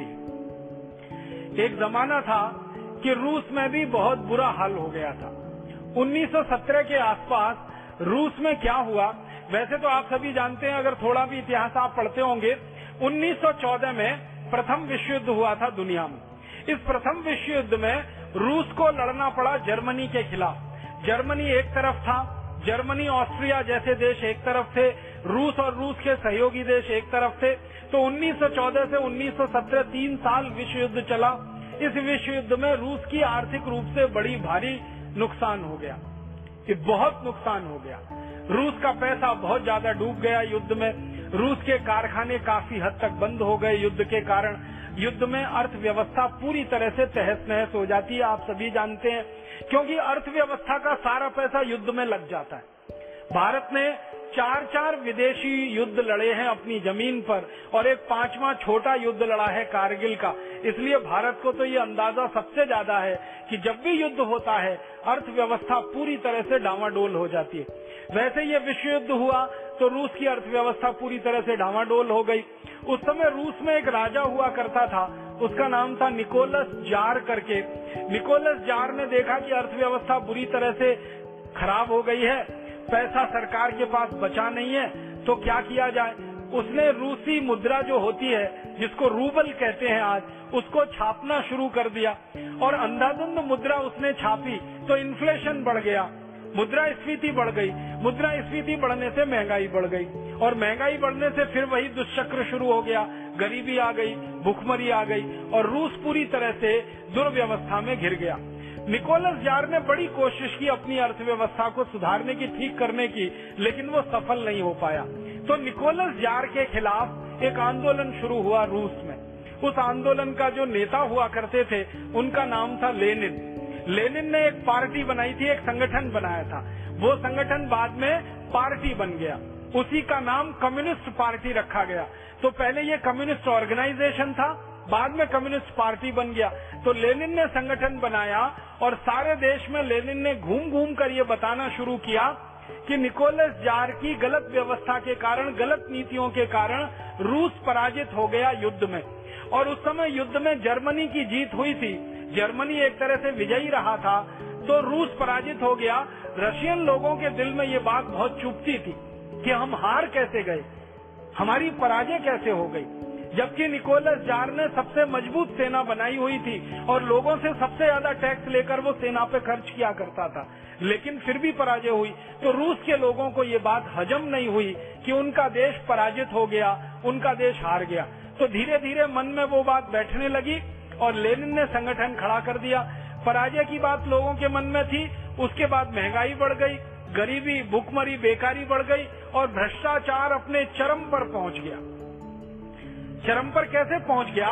जब अर्थव्यवस्था टूटती है ना, और ऐसा लगता है कि देश डूबने जा रहा है तो जो ऊँचे पदों पर बैठे हुए लोग होते हैं, वो अपने बचाव के लिए, अपनी सुरक्षा के लिए ज़्यादा से ज़्यादा बटोरना शुरू कर देते हैं। तो निकोलस जार के जो नजदीकी लोग हुआ करते थे, उन्होंने ज़्यादा से ज़्यादा पैसा बटोरना शुरू किया, इकट्ठा करना शुरू किया, उसमें भ्रष्टाचार बढ़ता गया। तो भ्रष्टाचार सबसे बड़ा मुद्दा बना रूस की क्रांति का। गरीबी दूसरा मुद्दा था, महँगाई तीसरा मुद्दा था, और आर्थिक दुर्व्यवस्था चौथा मुद्दा था। फिर धीरे धीरे रूस में और एक गंभीर स्थिति बन गई कि रूस के खेतों में किसान जो मेहनत करके उत्पादन करते थे अचानक से वहाँ ज़्यादा बर्फ़ पड़ने के कारण 1917, 1916, 1915 उन दिनों में उत्पादन भी घटता गया और खेती से आने वाली आमदनी भी लगातार कम होती गई। इन सब परिस्थितियों ने मिलाकर क्रांति को वहाँ जन्म दिया। और लेनिन के नेतृत्व में जो कम्युनिस्ट ऑर्गेनाइजेशन बना, जो पार्टी बाद में बन गया, उन्होंने जार के शासन को उखाड़ कर फेंक दिया। जार को गद्दी से उतार दिया, निकोलस जार को गद्दी से उतार दिया, बाद में उसके ऊपर मुकदमा चलाया गया और उसको फांसी देके मार डाला। और उसके बाद कम्युनिस्ट पार्टी ने वहाँ पर राज संभालना शुरू किया। तो कम्युनिस्टों ने जो राज संभाला वहाँ, रूस में तो वहाँ पर कई व्यवस्थाएँ उन्होंने बदल दी। एक व्यवस्था उन्होंने ये बदली कि कभी भी भविष्य में इन्फ्लेशन ना बढ़े, महँगाई ना बढ़े तो अर्थव्यवस्था को एक नए सिरे से उन्होंने ढाला। फिर उसके बाद गरीबी भुखमरी ज़्यादा ना हो, लोगों के पास जमीनें हो, हर आदमी के पास उत्पादन करने के लिए थोड़ी ज़मीन हो तो भूमि के स्वामित्व की व्यवस्था उन्होंने बदल डाली। ऐसे करके पूरे तंत्र को बदल दिया। जार के जमाने में ऐसा होता था कि मात्र एक प्रतिशत लोगों के हाथ में रूस की पूरी ज़मीन थी। मात्र एक प्रतिशत लोग पूरी ज़मीन पे कब्जा करके बैठे हुए थे। आप सोचो, देश रूस जो है ना, दुनिया में सबसे बड़ा देश है। अगर आप भूगोल देखेंगे दुनिया के देशों का तो रूस दुनिया का सबसे बड़ा देश है। जिसको हम थोड़े दिन पहले तक सोवियत संघ कहते रहे, यूनाइटेड स्टेट रशिया जिसको बताते रहे, वो दुनिया में क्षेत्रफल के हिसाब से सबसे बड़ा देश है। सबसे ज़्यादा ज़मीन उनके पास है। और दुनिया की सबसे कम जनसंख्या वहाँ रहती है तो जमीनें बहुत हैं। तो निकोलस जार के जमाने में क्या हुआ था कि सारी जमीनें इकट्ठी होकर एक प्रतिशत लोगों के हाथ में आ गई थी। तो ये लेनिन ने मुद्दा बनाया था कि सारी जमीनें एक प्रतिशत लोगों के हाथ में है और निन्यानवे प्रतिशत लोग वहाँ भूमिहीन हैं, लैंडलेस हैं, तो ये निन्यानवे प्रतिशत लोगों को इकट्ठा किया जाए और इनको संगठित करके क्रांति की शुरुआत की जाए। तो वहाँ से उनके यहाँ क्रांति की शुरुआत हुई और वो संगठन मज़बूत होता ही गया। और एक दिन चलकर उन्होंने जार की पूरी व्यवस्था को उलट दिया और सोवियत संघ एकदम नया देश बन गया। उसके बाद से सोवियत संघ ने अमेरिका के सामने सारी की सारी कंपटीशन लगा दी, पूरी की पूरी प्रतियोगिता लगा दी और रूस को ऐसा उन्होंने तय कर लिया था कि अमेरिका से किसी भी मामले में पीछे नहीं रहना चाहिए। अमेरिका पूंजीवादी तरीके से विकसित होने वाला देश था। इन्होंने साम्यवादी तरीके से देश को विकसित करना शुरू किया और काफ़ी हद तक उस देश को उन्होंने आगे बढ़ा लिया। बाद में क्या हुआ? 1970 के दशक में रूस में फिर गड़बड़ी हो गई। कि ये कम्युनिस्ट पार्टी की मदद से जो शासन व्यवस्था आई थी, इस शासन व्यवस्था में क्या हुआ था? नौकरशाही पूरी तरह से हावी हो गई। जिसको हम ब्यूरोक्रेसी कहते हैं भारत में, वो नौकरशाही पूरी तरह से हावी हो गई और नौकरशाही ने फिर भ्रष्टाचार की सारी हदें तोड़ दी और फिर उस नौकरशाही के खिलाफ फिर से बगावत हुई रूस में और उस बगावत में रूस जो है ना खंड खंड टूट गया। एक जमाने में दुनिया का सबसे बड़ा भौगोलिक देश हुआ करता था, अब एक एक छोटे छोटे हिस्से में टूट गया है। रूस अलग हो गया बाइलोरशिया अलग हो गया तजाकिस्तान अलग हो गया, किर्गिस्तान अलग हो गया, ऐसे छोटे छोटे बहुत सारे टुकड़े हो गए। ध्यान इस बात को देना है कि 1977 में जब रिवॉल्यूशन हुआ, क्रांति हुआ तो भ्रष्टाचार बड़ा मुद्दा था और 1970 के बाद जो काउंटर रिवॉल्यूशन शुरू हुआ रूस में, जिसकी परिणति उन्नीस सौ छियानवे में हुई तो भी भ्रष्टाचार वहाँ सबसे बड़ा मुद्दा था। माने, अगर हम देखें, ज़्यादातर देशों में क्रांतियाँ हुई हैं तो वहाँ की व्यवस्थाओं में भ्रष्टाचार जब चरम पर पहुँचा है तो लोगों ने उसका प्रतिकार किया है और क्रांति वहाँ पे हो गई। एक और कहानी सुनाता हूँ। चीन नाम का एक देश है, हमारा पड़ोसी देश है। ये चीन देश भी एक लंबे समय तक अंग्रेज़ों का गुलाम रहा है। आपको एक बात पुरानी शायद याद है कि भारत में जब अंग्रेज़ आए तो अंग्रेज़ चीन में भी गए थे। और ये अंग्रेज़ क्या किया करते थे? शुरू के दौर में भारत से कुछ अफीम लेके जाते थे और चीन में बेचा करते थे। चीन से चाय लेकर आते थे और भारत में बेचा करते थे। अंग्रेज़ी ईस्ट इंडिया कंपनी का सबसे पहला काम ये था। भारत में अफीम होती थी और अफीम भारत में बहुत साल से होती है। ये यहाँ पर आयुर्वेद की औषधि के लिए उपयोग में की जाने वाली खेती है। भारत में हज़ारों साल से आयुर्वेद में अफीम का उपयोग होता है। अंग्रेज़ी में जिसे हम लोग ओपियम कहते हैं, बहुत दवाएँ बनती हैं इसकी। तो अंग्रेज़ यहाँ आकर अफीम खरीदते थे, चीन में ले जाके बेचते थे। चीन से चाय खरीदते थे, भारत में लाके बेचते थे।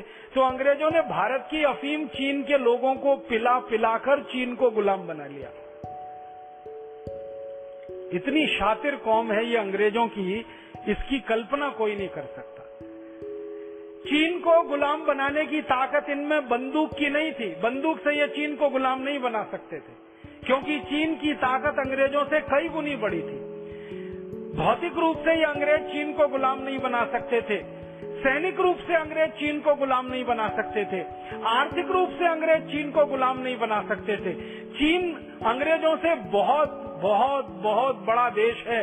कई कई गुना ज़्यादा आबादी है कई कई गुने ज़्यादा संसाधन है।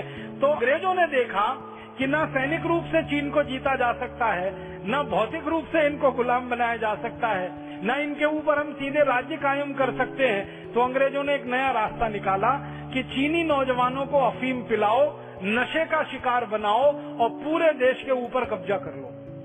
आपको सुनकर हैरानी होगी, पचास साल अंग्रेज़ों ने चीनी लोगों को अफीम पिला पिला के ही गुलाम बना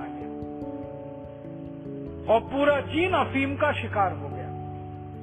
बाद में चीन में कुछ नेता निकले और उनको ये बात समझ में आई कि हम तो इन अंग्रेज़ों के गुलाम हो गए, अफीम के चक्कर में, व्यसन के चक्कर में, तब चीन में एक आंदोलन शुरू हुआ जो व्यसन मुक्ति का आंदोलन बना, नशा मुक्ति का आंदोलन बना।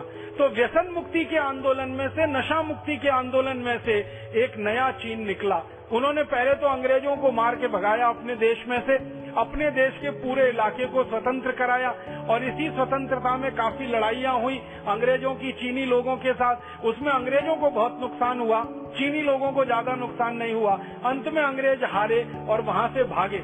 अंग्रेज़ों को भगाने का आंदोलन जब चीन में चला तो वहाँ भी स्वदेशी आंदोलन ही मूल आधार में था।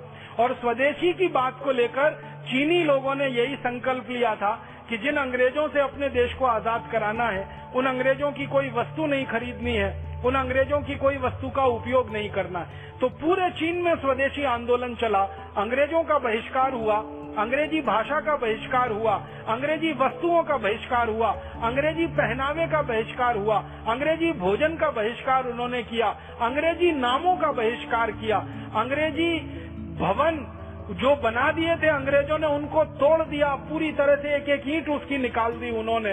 इस तरह से पूरे चीन को उन्होंने अंग्रेज़ों की दास्ता और गुलामी से आज़ाद कराया। बाद में थोड़े समय के लिए चीन में थोड़ा बिखराव आ गया था। कुछ अंग्रेज़ समर्थक नेताओं का चीन पर कब्जा हो गया था। फिर उन अंग्रेज़ समर्थक नेताओं को हटाने के लिए चीन में एक दूसरी क्रांति हुई, जो माओ जे दोंग के नेतृत्व में हुई। और उन्नीस सौ उनचास में वो सफल हुई और 1 अक्टूबर उन्नीस सौ उनचास को चीन उस क्रांति में सफल होके अपने आप को गणराज्य घोषित किया। तब से चीन सारी दुनिया के सामने एक स्वदेशी और स्वावलंबी देश के रूप में आगे बढ़ा है। चीन ने जो सबसे अच्छा काम अपने देश में किया, इस आंदोलन में से उन्होंने ये देख लिया कि अंग्रेज़ों के रास्ते पर चलकर, अंग्रेज़ों की व्यवस्थाओं को उपयोग करके, अंग्रेज़ी कानूनों को उपयोग करके अपने देश को आगे नहीं बढ़ाया जा सकता। तो उन्होंने सारे अंग्रेज़ी कानून और अंग्रेज़ी व्यवस्थाओं को हटा दिया। अंग्रेज़ों ने चीन में सेंट्रलाइजेशन कर दिया था उद्योगों में। चीन की सरकार ने उसका उल्टा कर दिया डिसेंट्रलाइजेशन कर दिया उद्योगों में। उन्होंने कहा कि अंग्रेज़ बड़े उद्योग लगाते थे।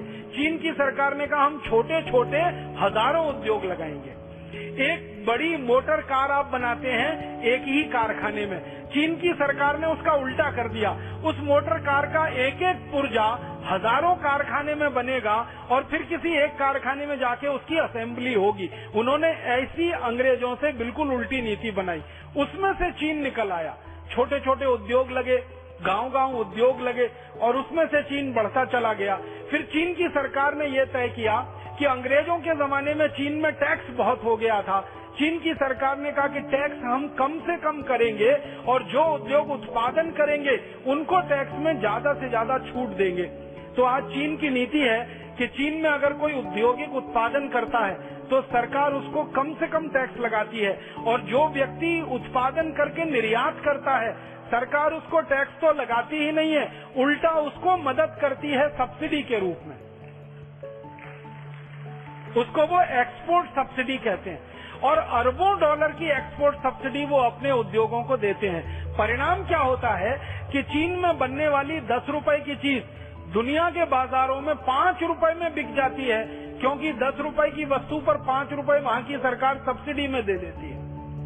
तो उन्होंने उद्योगों के लिए अपनी नीतियाँ बनाई सब्सिडी एक्सपोर्ट में दी, उत्पादन पर कर सबसे कम लिया। चीन में बिजली दुनिया की सबसे सस्ती बिजली है। भारत में हम एक यूनिट बिजली इस्तेमाल करते हैं तो उसका हमको बाज़ार में साढ़े तीन, चार रूपए देना पड़ता है। उद्योगों को तो छह, सात रूपए देना पड़ता है। चीन में यही एक यूनिट बिजली नब्बे पैसे में उद्योगों को मिल जाती है।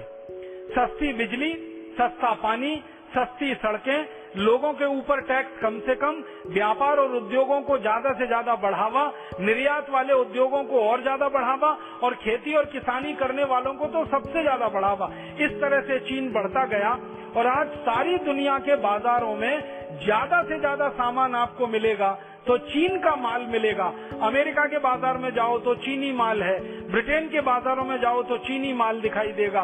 भारत के बाजारों में देख लो, दुकानें भरी पड़ी हैं चीनी सामानों से, चीनी खिलौने हैं। चीनी अगरबत्तियाँ, चीनी मोमबत्तियाँ, चीनी गणेश जी आ गए हमारे देश में, चीनी लक्ष्मी जी आ गई। अभी थोड़े दिन पहले दीपावली आके गई है। दीपावली पर चीन से बनाए हुए लक्ष्मी गणेश आकर भारत में बिक गए। और अभी थोड़े दिन पहले हमारे यहाँ दीपावली के पहले कुछ और त्योहार आए। एक राखी का त्योहार आया रक्षाबंधन का। मैं हैरान हो गया। हरिद्वार जैसे छोटे शहर में चीन की बनाई हुई राखी बिक गई। चीन की राखियाँ बिक जाती हैं, चीन के लक्ष्मी गणेश जी बिक जाते हैं। चीन के बनाए हुए बच्चों के खिलौने आकर इतने बिक रहे हैं कि भारत के सारे खिलौना बनाने वाले उद्योग बर्बाद हो रहे हैं। तो चीन की हर वस्तु इतनी सस्ती, चीन की घड़ियाँ आकर दिल्ली के बाज़ार में बिकती हैं किलो के हिसाब से। घड़ी ले लो एक किलो। दो किलो, पाँच किलो, तराजू में तौल के देता है। एक किलो घड़ी चालीस रुपए की, दो किलो घड़ी अस्सी, सौ रुपए की। चांदनी चौक में आप जाइए, दिल्ली में चीन की घड़ियाँ किलो के हिसाब से मिलती है।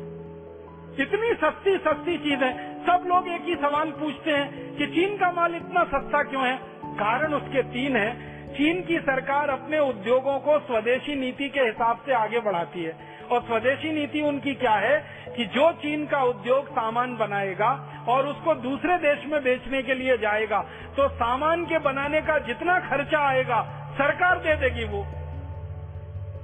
ये उनकी नीति है। टैक्स तो लेना नहीं है। पैसे जो खर्च हो रहे हैं, वो भी सरकार दे देगी। और बिजली चाहिए तो सबसे सस्ती बिजली, मैंने कहा नब्बे पैसे यूनिट की बिजली है चीन में। हम बिजली इस्तेमाल करते हैं, उद्योगों में छह सात रुपए यूनिट की है उनके यहाँ नब्बे पैसे यूनिट की है पानी उद्योगों के लिए सबसे सस्ता। सड़कें फोकट में बना के सरकार दे देती है उद्योगों के लिए। और चीन में कोई उद्योग लगाना हो और चलाना हो और कोई स्वदेशी व्यक्ति उस काम को करे तो एक महीने के अंदर सारी व्यवस्थाएँ सरकार करके दे देगी, सड़क बना देगी, बिजली के तार डल जाएँगे, लाइनें खिंच जाएँगी, पानी पहुँच जाएगा। एक डेढ़ महीने में आप अच्छे से इंडस्ट्री शुरू करिए और आप एक्सपोर्ट करने लगे, तब तो आपका सारा खर्चा सरकार उठा लेगी। तो ये जो स्वदेशी नीति उनकी है इस स्वदेशी नीति को वो उन्नीस सौ उनचास से पालन कर रहे हैं और धीरे धीरे बढ़ाते जा रहे हैं। और आज सारे दुनिया के सामने चीन एक देश के रूप में खड़ा है। मैं आपको एक ही बात कहता हूँ कि उन्नीस सौ उनचास में चीन भुखमरी का शिकार था। भूखे मरने वाले लोगों का देश था। और आज सारी दुनिया को भोजन करा दे, इतना अनाज चीन में पैदा हो रहा है। सारी दुनिया के बाजारों को अपने सामानों से पाट दे, इतना उत्पादन उनके देश में हो रहा है। तो चीन का इतिहास पढ़े, या जापान का, फ्रांस का इतिहास पढ़े, या अमेरिका का, इन सब देशों के इतिहासों में एक बात समान दिखाई देती है, वो ये कि जब जब इन देशों ने स्वदेशी आंदोलन चलाया और जब जब स्वदेशीपन अपनी अर्थव्यवस्था में अपनाया, इन देशों में क्रांतियाँ हुई और क्रांतियाँ सफल हुई और सफल होकर उन सभी देशों को इन क्रांतियों की मदद से दुनिया का सर्वश्रेष्ठ देश उन्होंने बना दिया। पचास साल पहले का जापान, पचास साल पहले का चीन, डेढ़ सौ साल पहले का फ्रांस या 200-250 साल पहले का अमेरिका, किसी को विश्वास नहीं होता कि इतनी जल्दी तरक्की करके इतना ऊपर आ जाएगा। लेकिन ये सब देश तरक्की करके ऊपर आए तो उसके पीछे स्वदेशी का सिद्धांत, स्वदेशी का आंदोलन, स्वदेशी की भावना, आत्मविश्वास आत्म सम्मान को बनाए रखने की मन में जिजीविशा इन सब मूल्यों ने मिलकर उनके देश को आगे बढ़ाया। अब मैं आखिर में भारत की बात करना चाहता हूँ कि ये सारे देश अगर सफल हो सकते हैं, स्वदेशी का सिद्धांत अपनाकर तो भारत सफल क्यों नहीं हो सकता स्वदेशी का सिद्धांत अपनाकर? सीधी सी बात है। अगर जापान सफल हो सकता है, फ्रांस सफल हो सकता है, अमेरिका सफल हो सकता है, चीन सफल हो सकता है, रूस सफल हो सकता है तो भारत भी हो सकता है। इसलिए मुझे लगता है कि भारत स्वाभिमान का ये पूरा का पूरा अभियान जो भारतीयता और स्वदेशी को आधार बनाकर चल रहा है, जिसके मूल सिद्धांतों में भारतीयता और स्वदेशीपन है, ये भारत स्वाभिमान का अभियान भी पूरी तरह से सफल होगा इस देश में। दूसरी बात जो मुझे लगती है, भारत स्वाभिमान के सफल होने के लिए वो ये कि इन पाँच देशों में क्रांतियों का उदाहरण मैंने आपको दिया, ऐसे सत्तर देश हैं दुनिया में जहाँ क्रांतियाँ हुई हैं पिछले हज़ार वर्षों में। इन सभी देशों में क्रांतियाँ तभी हुई हैं जब भ्रष्टाचार चरम पर पहुँच गया है। भारत में भी इस समय भ्रष्टाचार अपने चरम पर पहुँचा हुआ है। इसलिए मुझे पूरा विश्वास है कि भारत स्वाभिमान की क्रांति भी सफल होगी। हमारे देश में भ्रष्टाचार कितने चरम पर है, आप सभी ये बात को याद रखिए। हमारे देश में एक पूर्व प्रधानमंत्री हुआ करते थे, श्री राजीव गांधी। उन्होंने एक बार लोकसभा में ये कहा कि मैं देश की अर्थव्यवस्था में जब किसी नागरिक से एक रुपए टैक्स का लेता हूँ और बदले में वो एक रुपए विकास के लिए उस नागरिक के पास देता हूँ तो उसके पास मात्र पंद्रह पैसा ही पहुँचता है। पिचासी पैसा तो भ्रष्टाचार और घूसखोरी में ही चला जाता है। ये बात श्री राजीव गांधी ने कही थी संसद में। बहुत सारे देश के अर्थशास्त्रियों ने उस समय श्री राजीव गांधी को ये कहा था कि आप अतिशयोक्ति कर रहे हैं। तो श्री राजीव गांधी ने कहा था कि शायद थोड़े दिनों के बाद लगेगा कि मेरी बात अतिशयोक्ति नहीं है। श्री राजीव गांधी अब जीवित नहीं है। वो स्वर्गवासी हो चुके हैं। हमारे देश की सरकार ने समय समय पर अर्थव्यवस्था में भ्रष्टाचार को नापने के लिए कई अध्ययन करवाए हैं और उन सभी अध्ययनों की रिपोर्ट बताती है कि केंद्र सरकार अगर दिल्ली से एक रुपया विकास के लिए नीचे किसी आदमी को भेजती है तो अब तो उसके पास दस पैसा ही पहुँच पाता है। नब्बे पैसा तो घूसखोरी और भ्रष्टाचार में ही चला जाता है।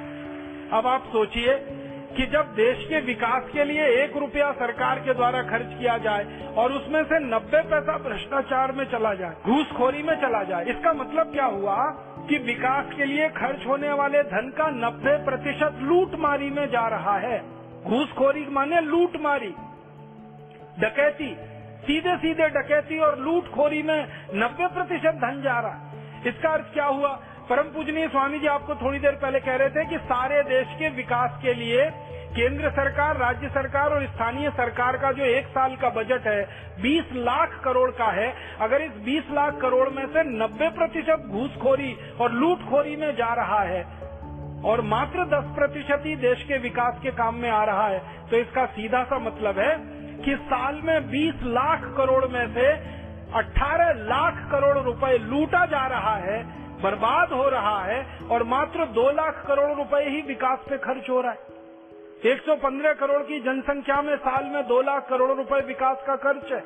18 लाख करोड़ घूसखोरी और भ्रष्टाचार में जा रहा है। इसका माने भ्रष्टाचार भारत में पूरे चरम पर है। और आने वाले समय में अगर व्यवस्था को हमने नहीं बदला तो ये भ्रष्टाचार और बढ़ने वाला है। इसी भ्रष्टाचार का दुष्परिणाम है कि भारत के नेताओं ने पिछले तिरसठ साल में देश के लोगों के खून पसीने की कमाई के पैसे में से 100 लाख करोड़ रुपए से ज़्यादा लूटकर विदेशी बैंकों में, स्विट्जरलैंड की बैंकों में जमा कर रखा है। इसका माने भारत में भ्रष्टाचार अपने चरम पर है। अब ध्यान दे देना है कि जब जब दुनिया के जिस देश में भ्रष्टाचार चरम पर हुआ है, उसी समय लोगों ने क्रांति की है। तो आज भारत में भ्रष्टाचार पूरे चरम पर है, इसलिए मुझे पूरा विश्वास है कि भारत में भी क्रांति अब होगी और व्यवस्था परिवर्तन होगा। भारत का भ्रष्टाचार इतने चरम पर है कि यहाँ के लोग तो कफन को बेचकर खाने की तैयारी में बैठे हैं। इतने भयंकर भ्रष्टाचार वाले भारत में क्यों नहीं क्रांति सफल होगी? मुझे तो लगता है कि ज़रूर सफल होगी। इसलिए भारत स्वाभिमान के अभियान का मूल जो उद्देश्य है और मूल सिद्धांत है, भ्रष्टाचार की समाप्ति हमारा उद्देश्य है, सिद्धांत स्वदेशी और भारतीयता का है। मुझे लगता है कि ज़रूर यहाँ भी क्रांति सफल होगी। और एक बात मुझे जो ध्यान में आपके लानी है वो ये कि दुनिया के जिन देशों में भी क्रांतियाँ हुई हैं, वो क्रांतियों के लिए भूमि बनी है। जब वहाँ गरीबी बहुत बड़ी हो, भुखमरी बहुत बड़ी हो, बेरोजगारी बहुत बड़ी हो, महँगाई बहुत बड़ी हो, भारत में भी आप देखो गरीबी कितनी भयंकर है।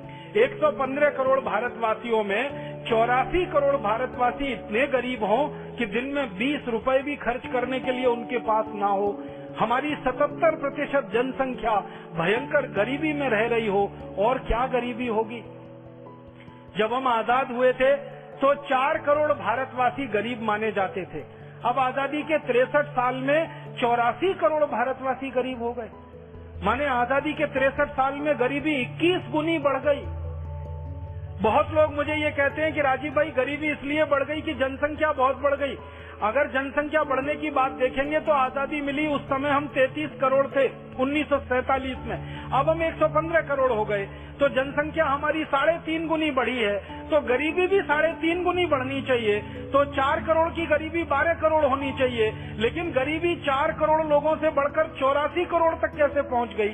जनसंख्या साढ़े तीन गुनी बढ़ी, गरीबी इक्कीस गुनी कैसे बढ़ गई? गणित के किसी सिद्धांत से हम इसे सिद्ध नहीं कर सकते। अगर जनसंख्या साढ़े तीन गुनी बढ़ रही है तो गरीबी साढ़े तीन गुनी बढ़नी चाहिए। जनसंख्या साढ़े तीन गुनी बढ़ी, गरीबी इक्कीस गुनी बढ़ गई। इसका एक ही उद्देश्य, एक ही का जवाब है वो ये कि जनसंख्या भले साढ़े तीन गुनी बढ़ी हो, लेकिन आज़ादी के तिरसठ साल में इस देश की लूट 21 गुना बढ़ गई है। घूसखोरी, भ्रष्टाचार 21 गुना बढ़ गया है, जिसके कारण ये गरीबी इस देश में बढ़ गई। तो गरीबी इस देश में है जो क्रांति के लिए बहुत बड़ा आधार बनाता है। बेरोजगारी इस देश में कितनी भयंकर है।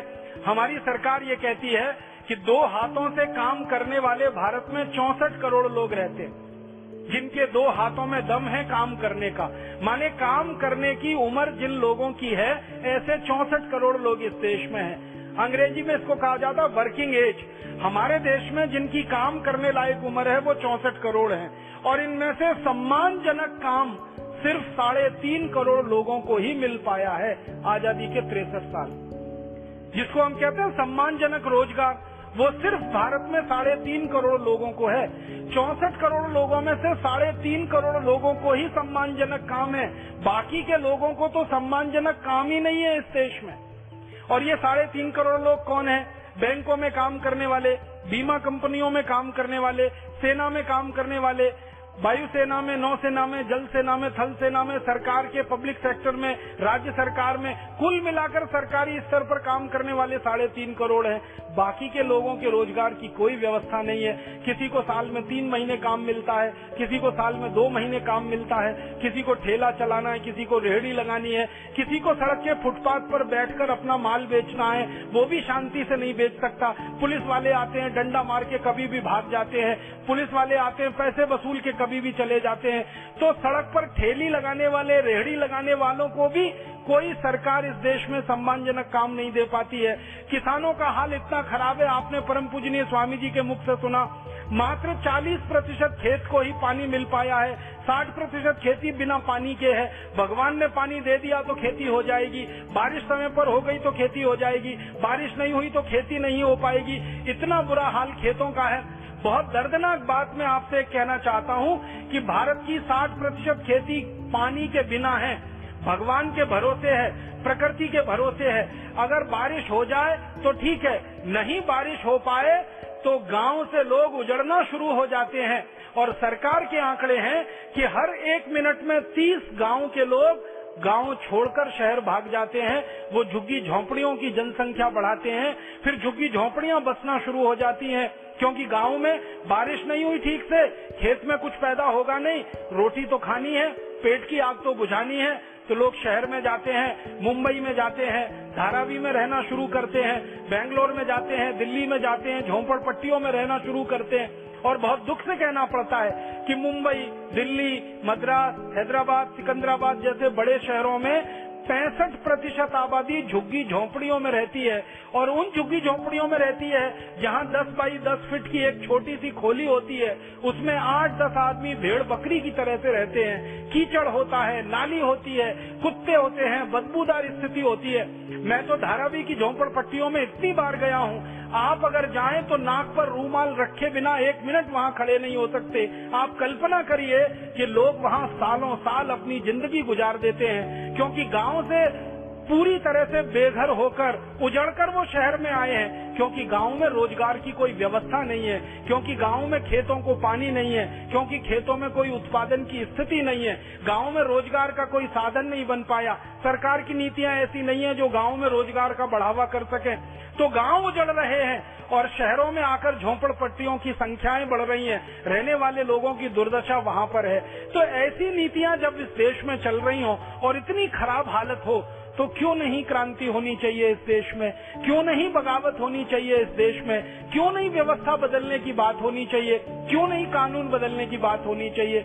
और सबसे बड़ी बात महँगाई दिन दूनी, रात चौगुनी महँगाई बढ़ रही है। आप सब माताएँ बहन अपना घर चलाती हैं, घर का बजट बनाना कितना मुश्किल हो गया है। उन्नीस सौ बानवे के पहले पाँच हज़ार रूपए महीने में घर चलता था, अब दस से पंद्रह हज़ार रूपए महीने में घर चलना मुश्किल हो गया है। महँगाई भारत में चरम पर पहुँच रही है और सरकार के हाथ पर फूले हुए हैं। बड़े बड़े अर्थशास्त्री ये कह रहे हैं कि इस महँगाई पर लगाम लगाना हमारे बस में नहीं है, क्योंकि सरकार ने जो नीतियाँ बनाई हैं और जो कानून बनाए हैं, वो महँगाई बढ़ाने वाले ही है और महँगाई को घटाने वाली नीतियाँ इनके पास है नहीं, कानून है नहीं।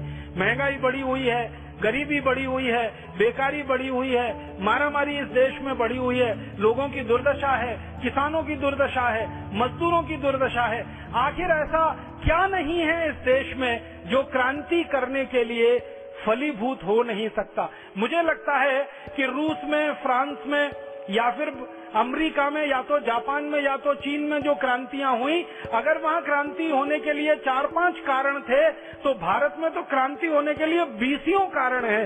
इसलिए यहाँ भी क्रांति अब होगी और यहाँ भी व्यवस्था परिवर्तन का काम होगा। मुझे इस बात का संपूर्ण विश्वास है। और जिस देश में भी क्रांति हुई, कोई एक व्यक्ति ने विचार दिया, कोई एक व्यक्ति ने उस विचार के प्रयास के लिए संगठन बनाया, संगठन बनकर खड़ा हुआ। और लोगों ने पूरी व्यवस्था को बदल दिया। हर एक देश में ये बात दिखाई देती है। अपने भारत में भी हमको यही दिखाई देता है। परम पूजनीय स्वामी रामदेव जी ने एक विचार हमको दिया। कि 15 अगस्त उन्नीस को तो अंग्रेज़ों को भगाया, लेकिन अब अंग्रेजियत को भगाना बाकी है। 15 अगस्त उन्नीस को अंग्रेज़ों को भगाया, लेकिन अंग्रेज़ी भाषा को भगाना बाकी है। 15 अगस्त उन्नीस को ईस्ट इंडिया कंपनी को भगाया, लेकिन अभी 5000 विदेशी कंपनियों को भगाना बाकी है। 15 अगस्त उन्नीस को एक अंग्रेज़ी कानून हटा इस देश में से, अभी चौंतीस अंग्रेज़ी कानूनों को हटाना बाकी है। 15 अगस्त उन्नीस सौ सैंतालीस को अंग्रेज़ गए। लेकिन अंग्रेज़ी पुलिस अभी यहाँ है। अंग्रेज़ी न्याय व्यवस्था है। अंग्रेज़ी कानून व्यवस्था है। अंग्रेज़ी शिक्षा व्यवस्था है। यहाँ तो भारत में सब कुछ वही है, जो अंग्रेज़ों का है। बस इतना ही है कि पहले गोरे अंग्रेज़ों के द्वारा वो चलता था, अब काले अंग्रेज़ चला रहे हैं। इसलिए भारत में आज़ादी की लड़ाई जो हुई है, वो अधूरी है। उसको पूरा करने का काम हमें करना है। हमारे देश के क्रांतिवीर भगत सिंह, ऊधम सिंह, चंद्रशेखर, महात्मा गांधी, आशफाकुल्ला, तांत्या टोपे, झांसी की रानी, लक्ष्मीबाई, नाना फडणवीस, ऐसे सात लाख बत्तीस हज़ार से ज़्यादा क्रांतिवीरों ने अंग्रेज़ों को भगाकर आज़ादी हमारे हाथ में दी है। अब हमें क्या करना है? उस आज़ादी की व्यवस्था को बदल के स्वदेशी और स्वतंत्र व्यवस्था बनाना है। ये काम हमें करना है। शहीदों ने एक काम किया, हमें उसके आगे का दूसरा काम करना है। हमारे देश में शहीद जितना करके गए, उसके आगे का काम हर कर पाए। इसी के लिए भारत स्वाभिमान का अभियान है। ऐसा अभियान कभी 1975 में हमारे देश के एक महानायक जयप्रकाश नारायण ने शुरू किया था, लेकिन समय ने साथ नहीं दिया। समय से पहले उनकी मृत्यु हो गई, दोनों किडनियाँ उनकी फेल हो गई। उन्होंने व्यवस्था परिवर्तन का आंदोलन उठाया था। संपूर्ण क्रांति की बात उन्होंने की थी, और हर व्यवस्था परिवर्तन के आंदोलन में सत्ता परिवर्तन पहला चरण होता है। तो माननीय जेपी जी के नेतृत्व में व्यवस्था परिवर्तन का आंदोलन शुरू हुआ। एक कदम आगे बढ़ा, उन्होंने सत्ता बदल दी और ऐसी सत्ता बदल दी जिसके बदलने की किसी को कल्पना नहीं थी। एक जमाने में कोई ये सोच नहीं सकता था भारत में कि श्रीमती इंदिरा गांधी की सरकार कभी गिर सकती है। माननीय जेपी जी के नेतृत्व में चले आंदोलन ने श्रीमती इंदिरा गांधी की सरकार को गिराया, सत्ता को बदल दिया। फिर आगे व्यवस्था बदलने का जो काम था, वो अधूरा रह गया। क्योंकि जयप्रकाश जी समय से पहले चले गए, वो काम बिखर गया। मुझे ऐसा लगता है कि माननीय जेपी जी का अधूरा काम और 1947 में जो अधूरा काम छूट गया क्रांतिकारियों से, जो पूरा होना चाहिए था, भगवान ने वही काम हमारी झोली में डाला है, भारत स्वाभिमान की झोली में डाला है। भारत स्वाभिमान इस अधूरे काम को पूरा करेगा और इस काम में पूरी तरह से सफल होगा, ऐसा मेरा संपूर्ण विश्वास है। और इस विश्वास के होने का एक और कारण है कि जब भी कमान, जब भी नेतृत्व किसी ऐसे व्यक्ति के हाथ में होता है जो सन्यासी है, जब भी नेतृत्व किसी ऐसे व्यक्ति के हाथ में होता है जो निस्वार्थी है, जब भी नेतृत्व किसी ऐसे आदमी के हाथ में होता है जिसको सत्ता की आकांक्षा नहीं, जिसको सिंहासन की आकांक्षा नहीं, जिसको पद की आकांक्षा नहीं, ऐसे नेतृत्व के साथ होने वाला आंदोलन हमेशा सफल होता है। उसको असफल करने की ताकत दुनिया में किसी में कभी नहीं रही है। तो अपना भारत स्वाभिमान का आंदोलन भी ऐसा ही आंदोलन है अपने को सत्ता नहीं चाहिए, अपने को संपत्ति नहीं चाहिए, अपने को पद नहीं चाहिए, अपने को प्रतिष्ठा नहीं चाहिए। अपने को सत्ता, संपत्ति, पद, प्रतिष्ठा कुछ नहीं चाहिए। अपने को तो एक और एक मात्र चाहिए कि भारत की गरीबी दूर हो, बेरोजगारी दूर हो, भुखमरी दूर हो। हमारा देश दुनिया में सबसे ज़्यादा वैभवशाली बने, सबसे ज़्यादा समृद्धशाली बने, सबसे ज़्यादा संपत्तिशाली बने। दुनिया के चरम पर भारत पहुँचे। जो 18वीं शताब्दी का भारत सारी दुनिया में सिरमौर था, अर्थव्यवस्था में सबसे आगे, शिक्षा में सबसे आगे, तकनीक में सबसे आगे, विज्ञान में सबसे आगे 18वीं शताब्दी का भारत अगर इतना ऊँचा हो सकता है तो 21वीं सदी का भारत तो और ऊँचा हो सकता है। सत्ता के पद के प्रतिष्ठा के लोभ और लालच के बिना सारे देश के लाखों लाखों क्रांतिवीर जो भारत स्वाभिमान में जुड़े हैं, सेनानी बने हैं, ये जब लग जाएँगे, अपने संकल्प को, अपनी जिजी जिजीविषा को चरम पर लेके जाएँगे, मन में आत्मविश्वास लेकर आगे बढ़ेंगे कि हम इसको कर देंगे और सफल हो ही जाएँगे। ऐसे आत्मविश्वास और ऐसे संकल्प शक्ति से अगर हम बढ़ेंगे तो भगवान भी हमारी ही मदद करेगा और भगवान हमको ज़रूर आशीर्वाद देगा। ऐसी शुभकामनाओं के साथ आप सभी का बहुत आभार, बहुत धन्यवाद।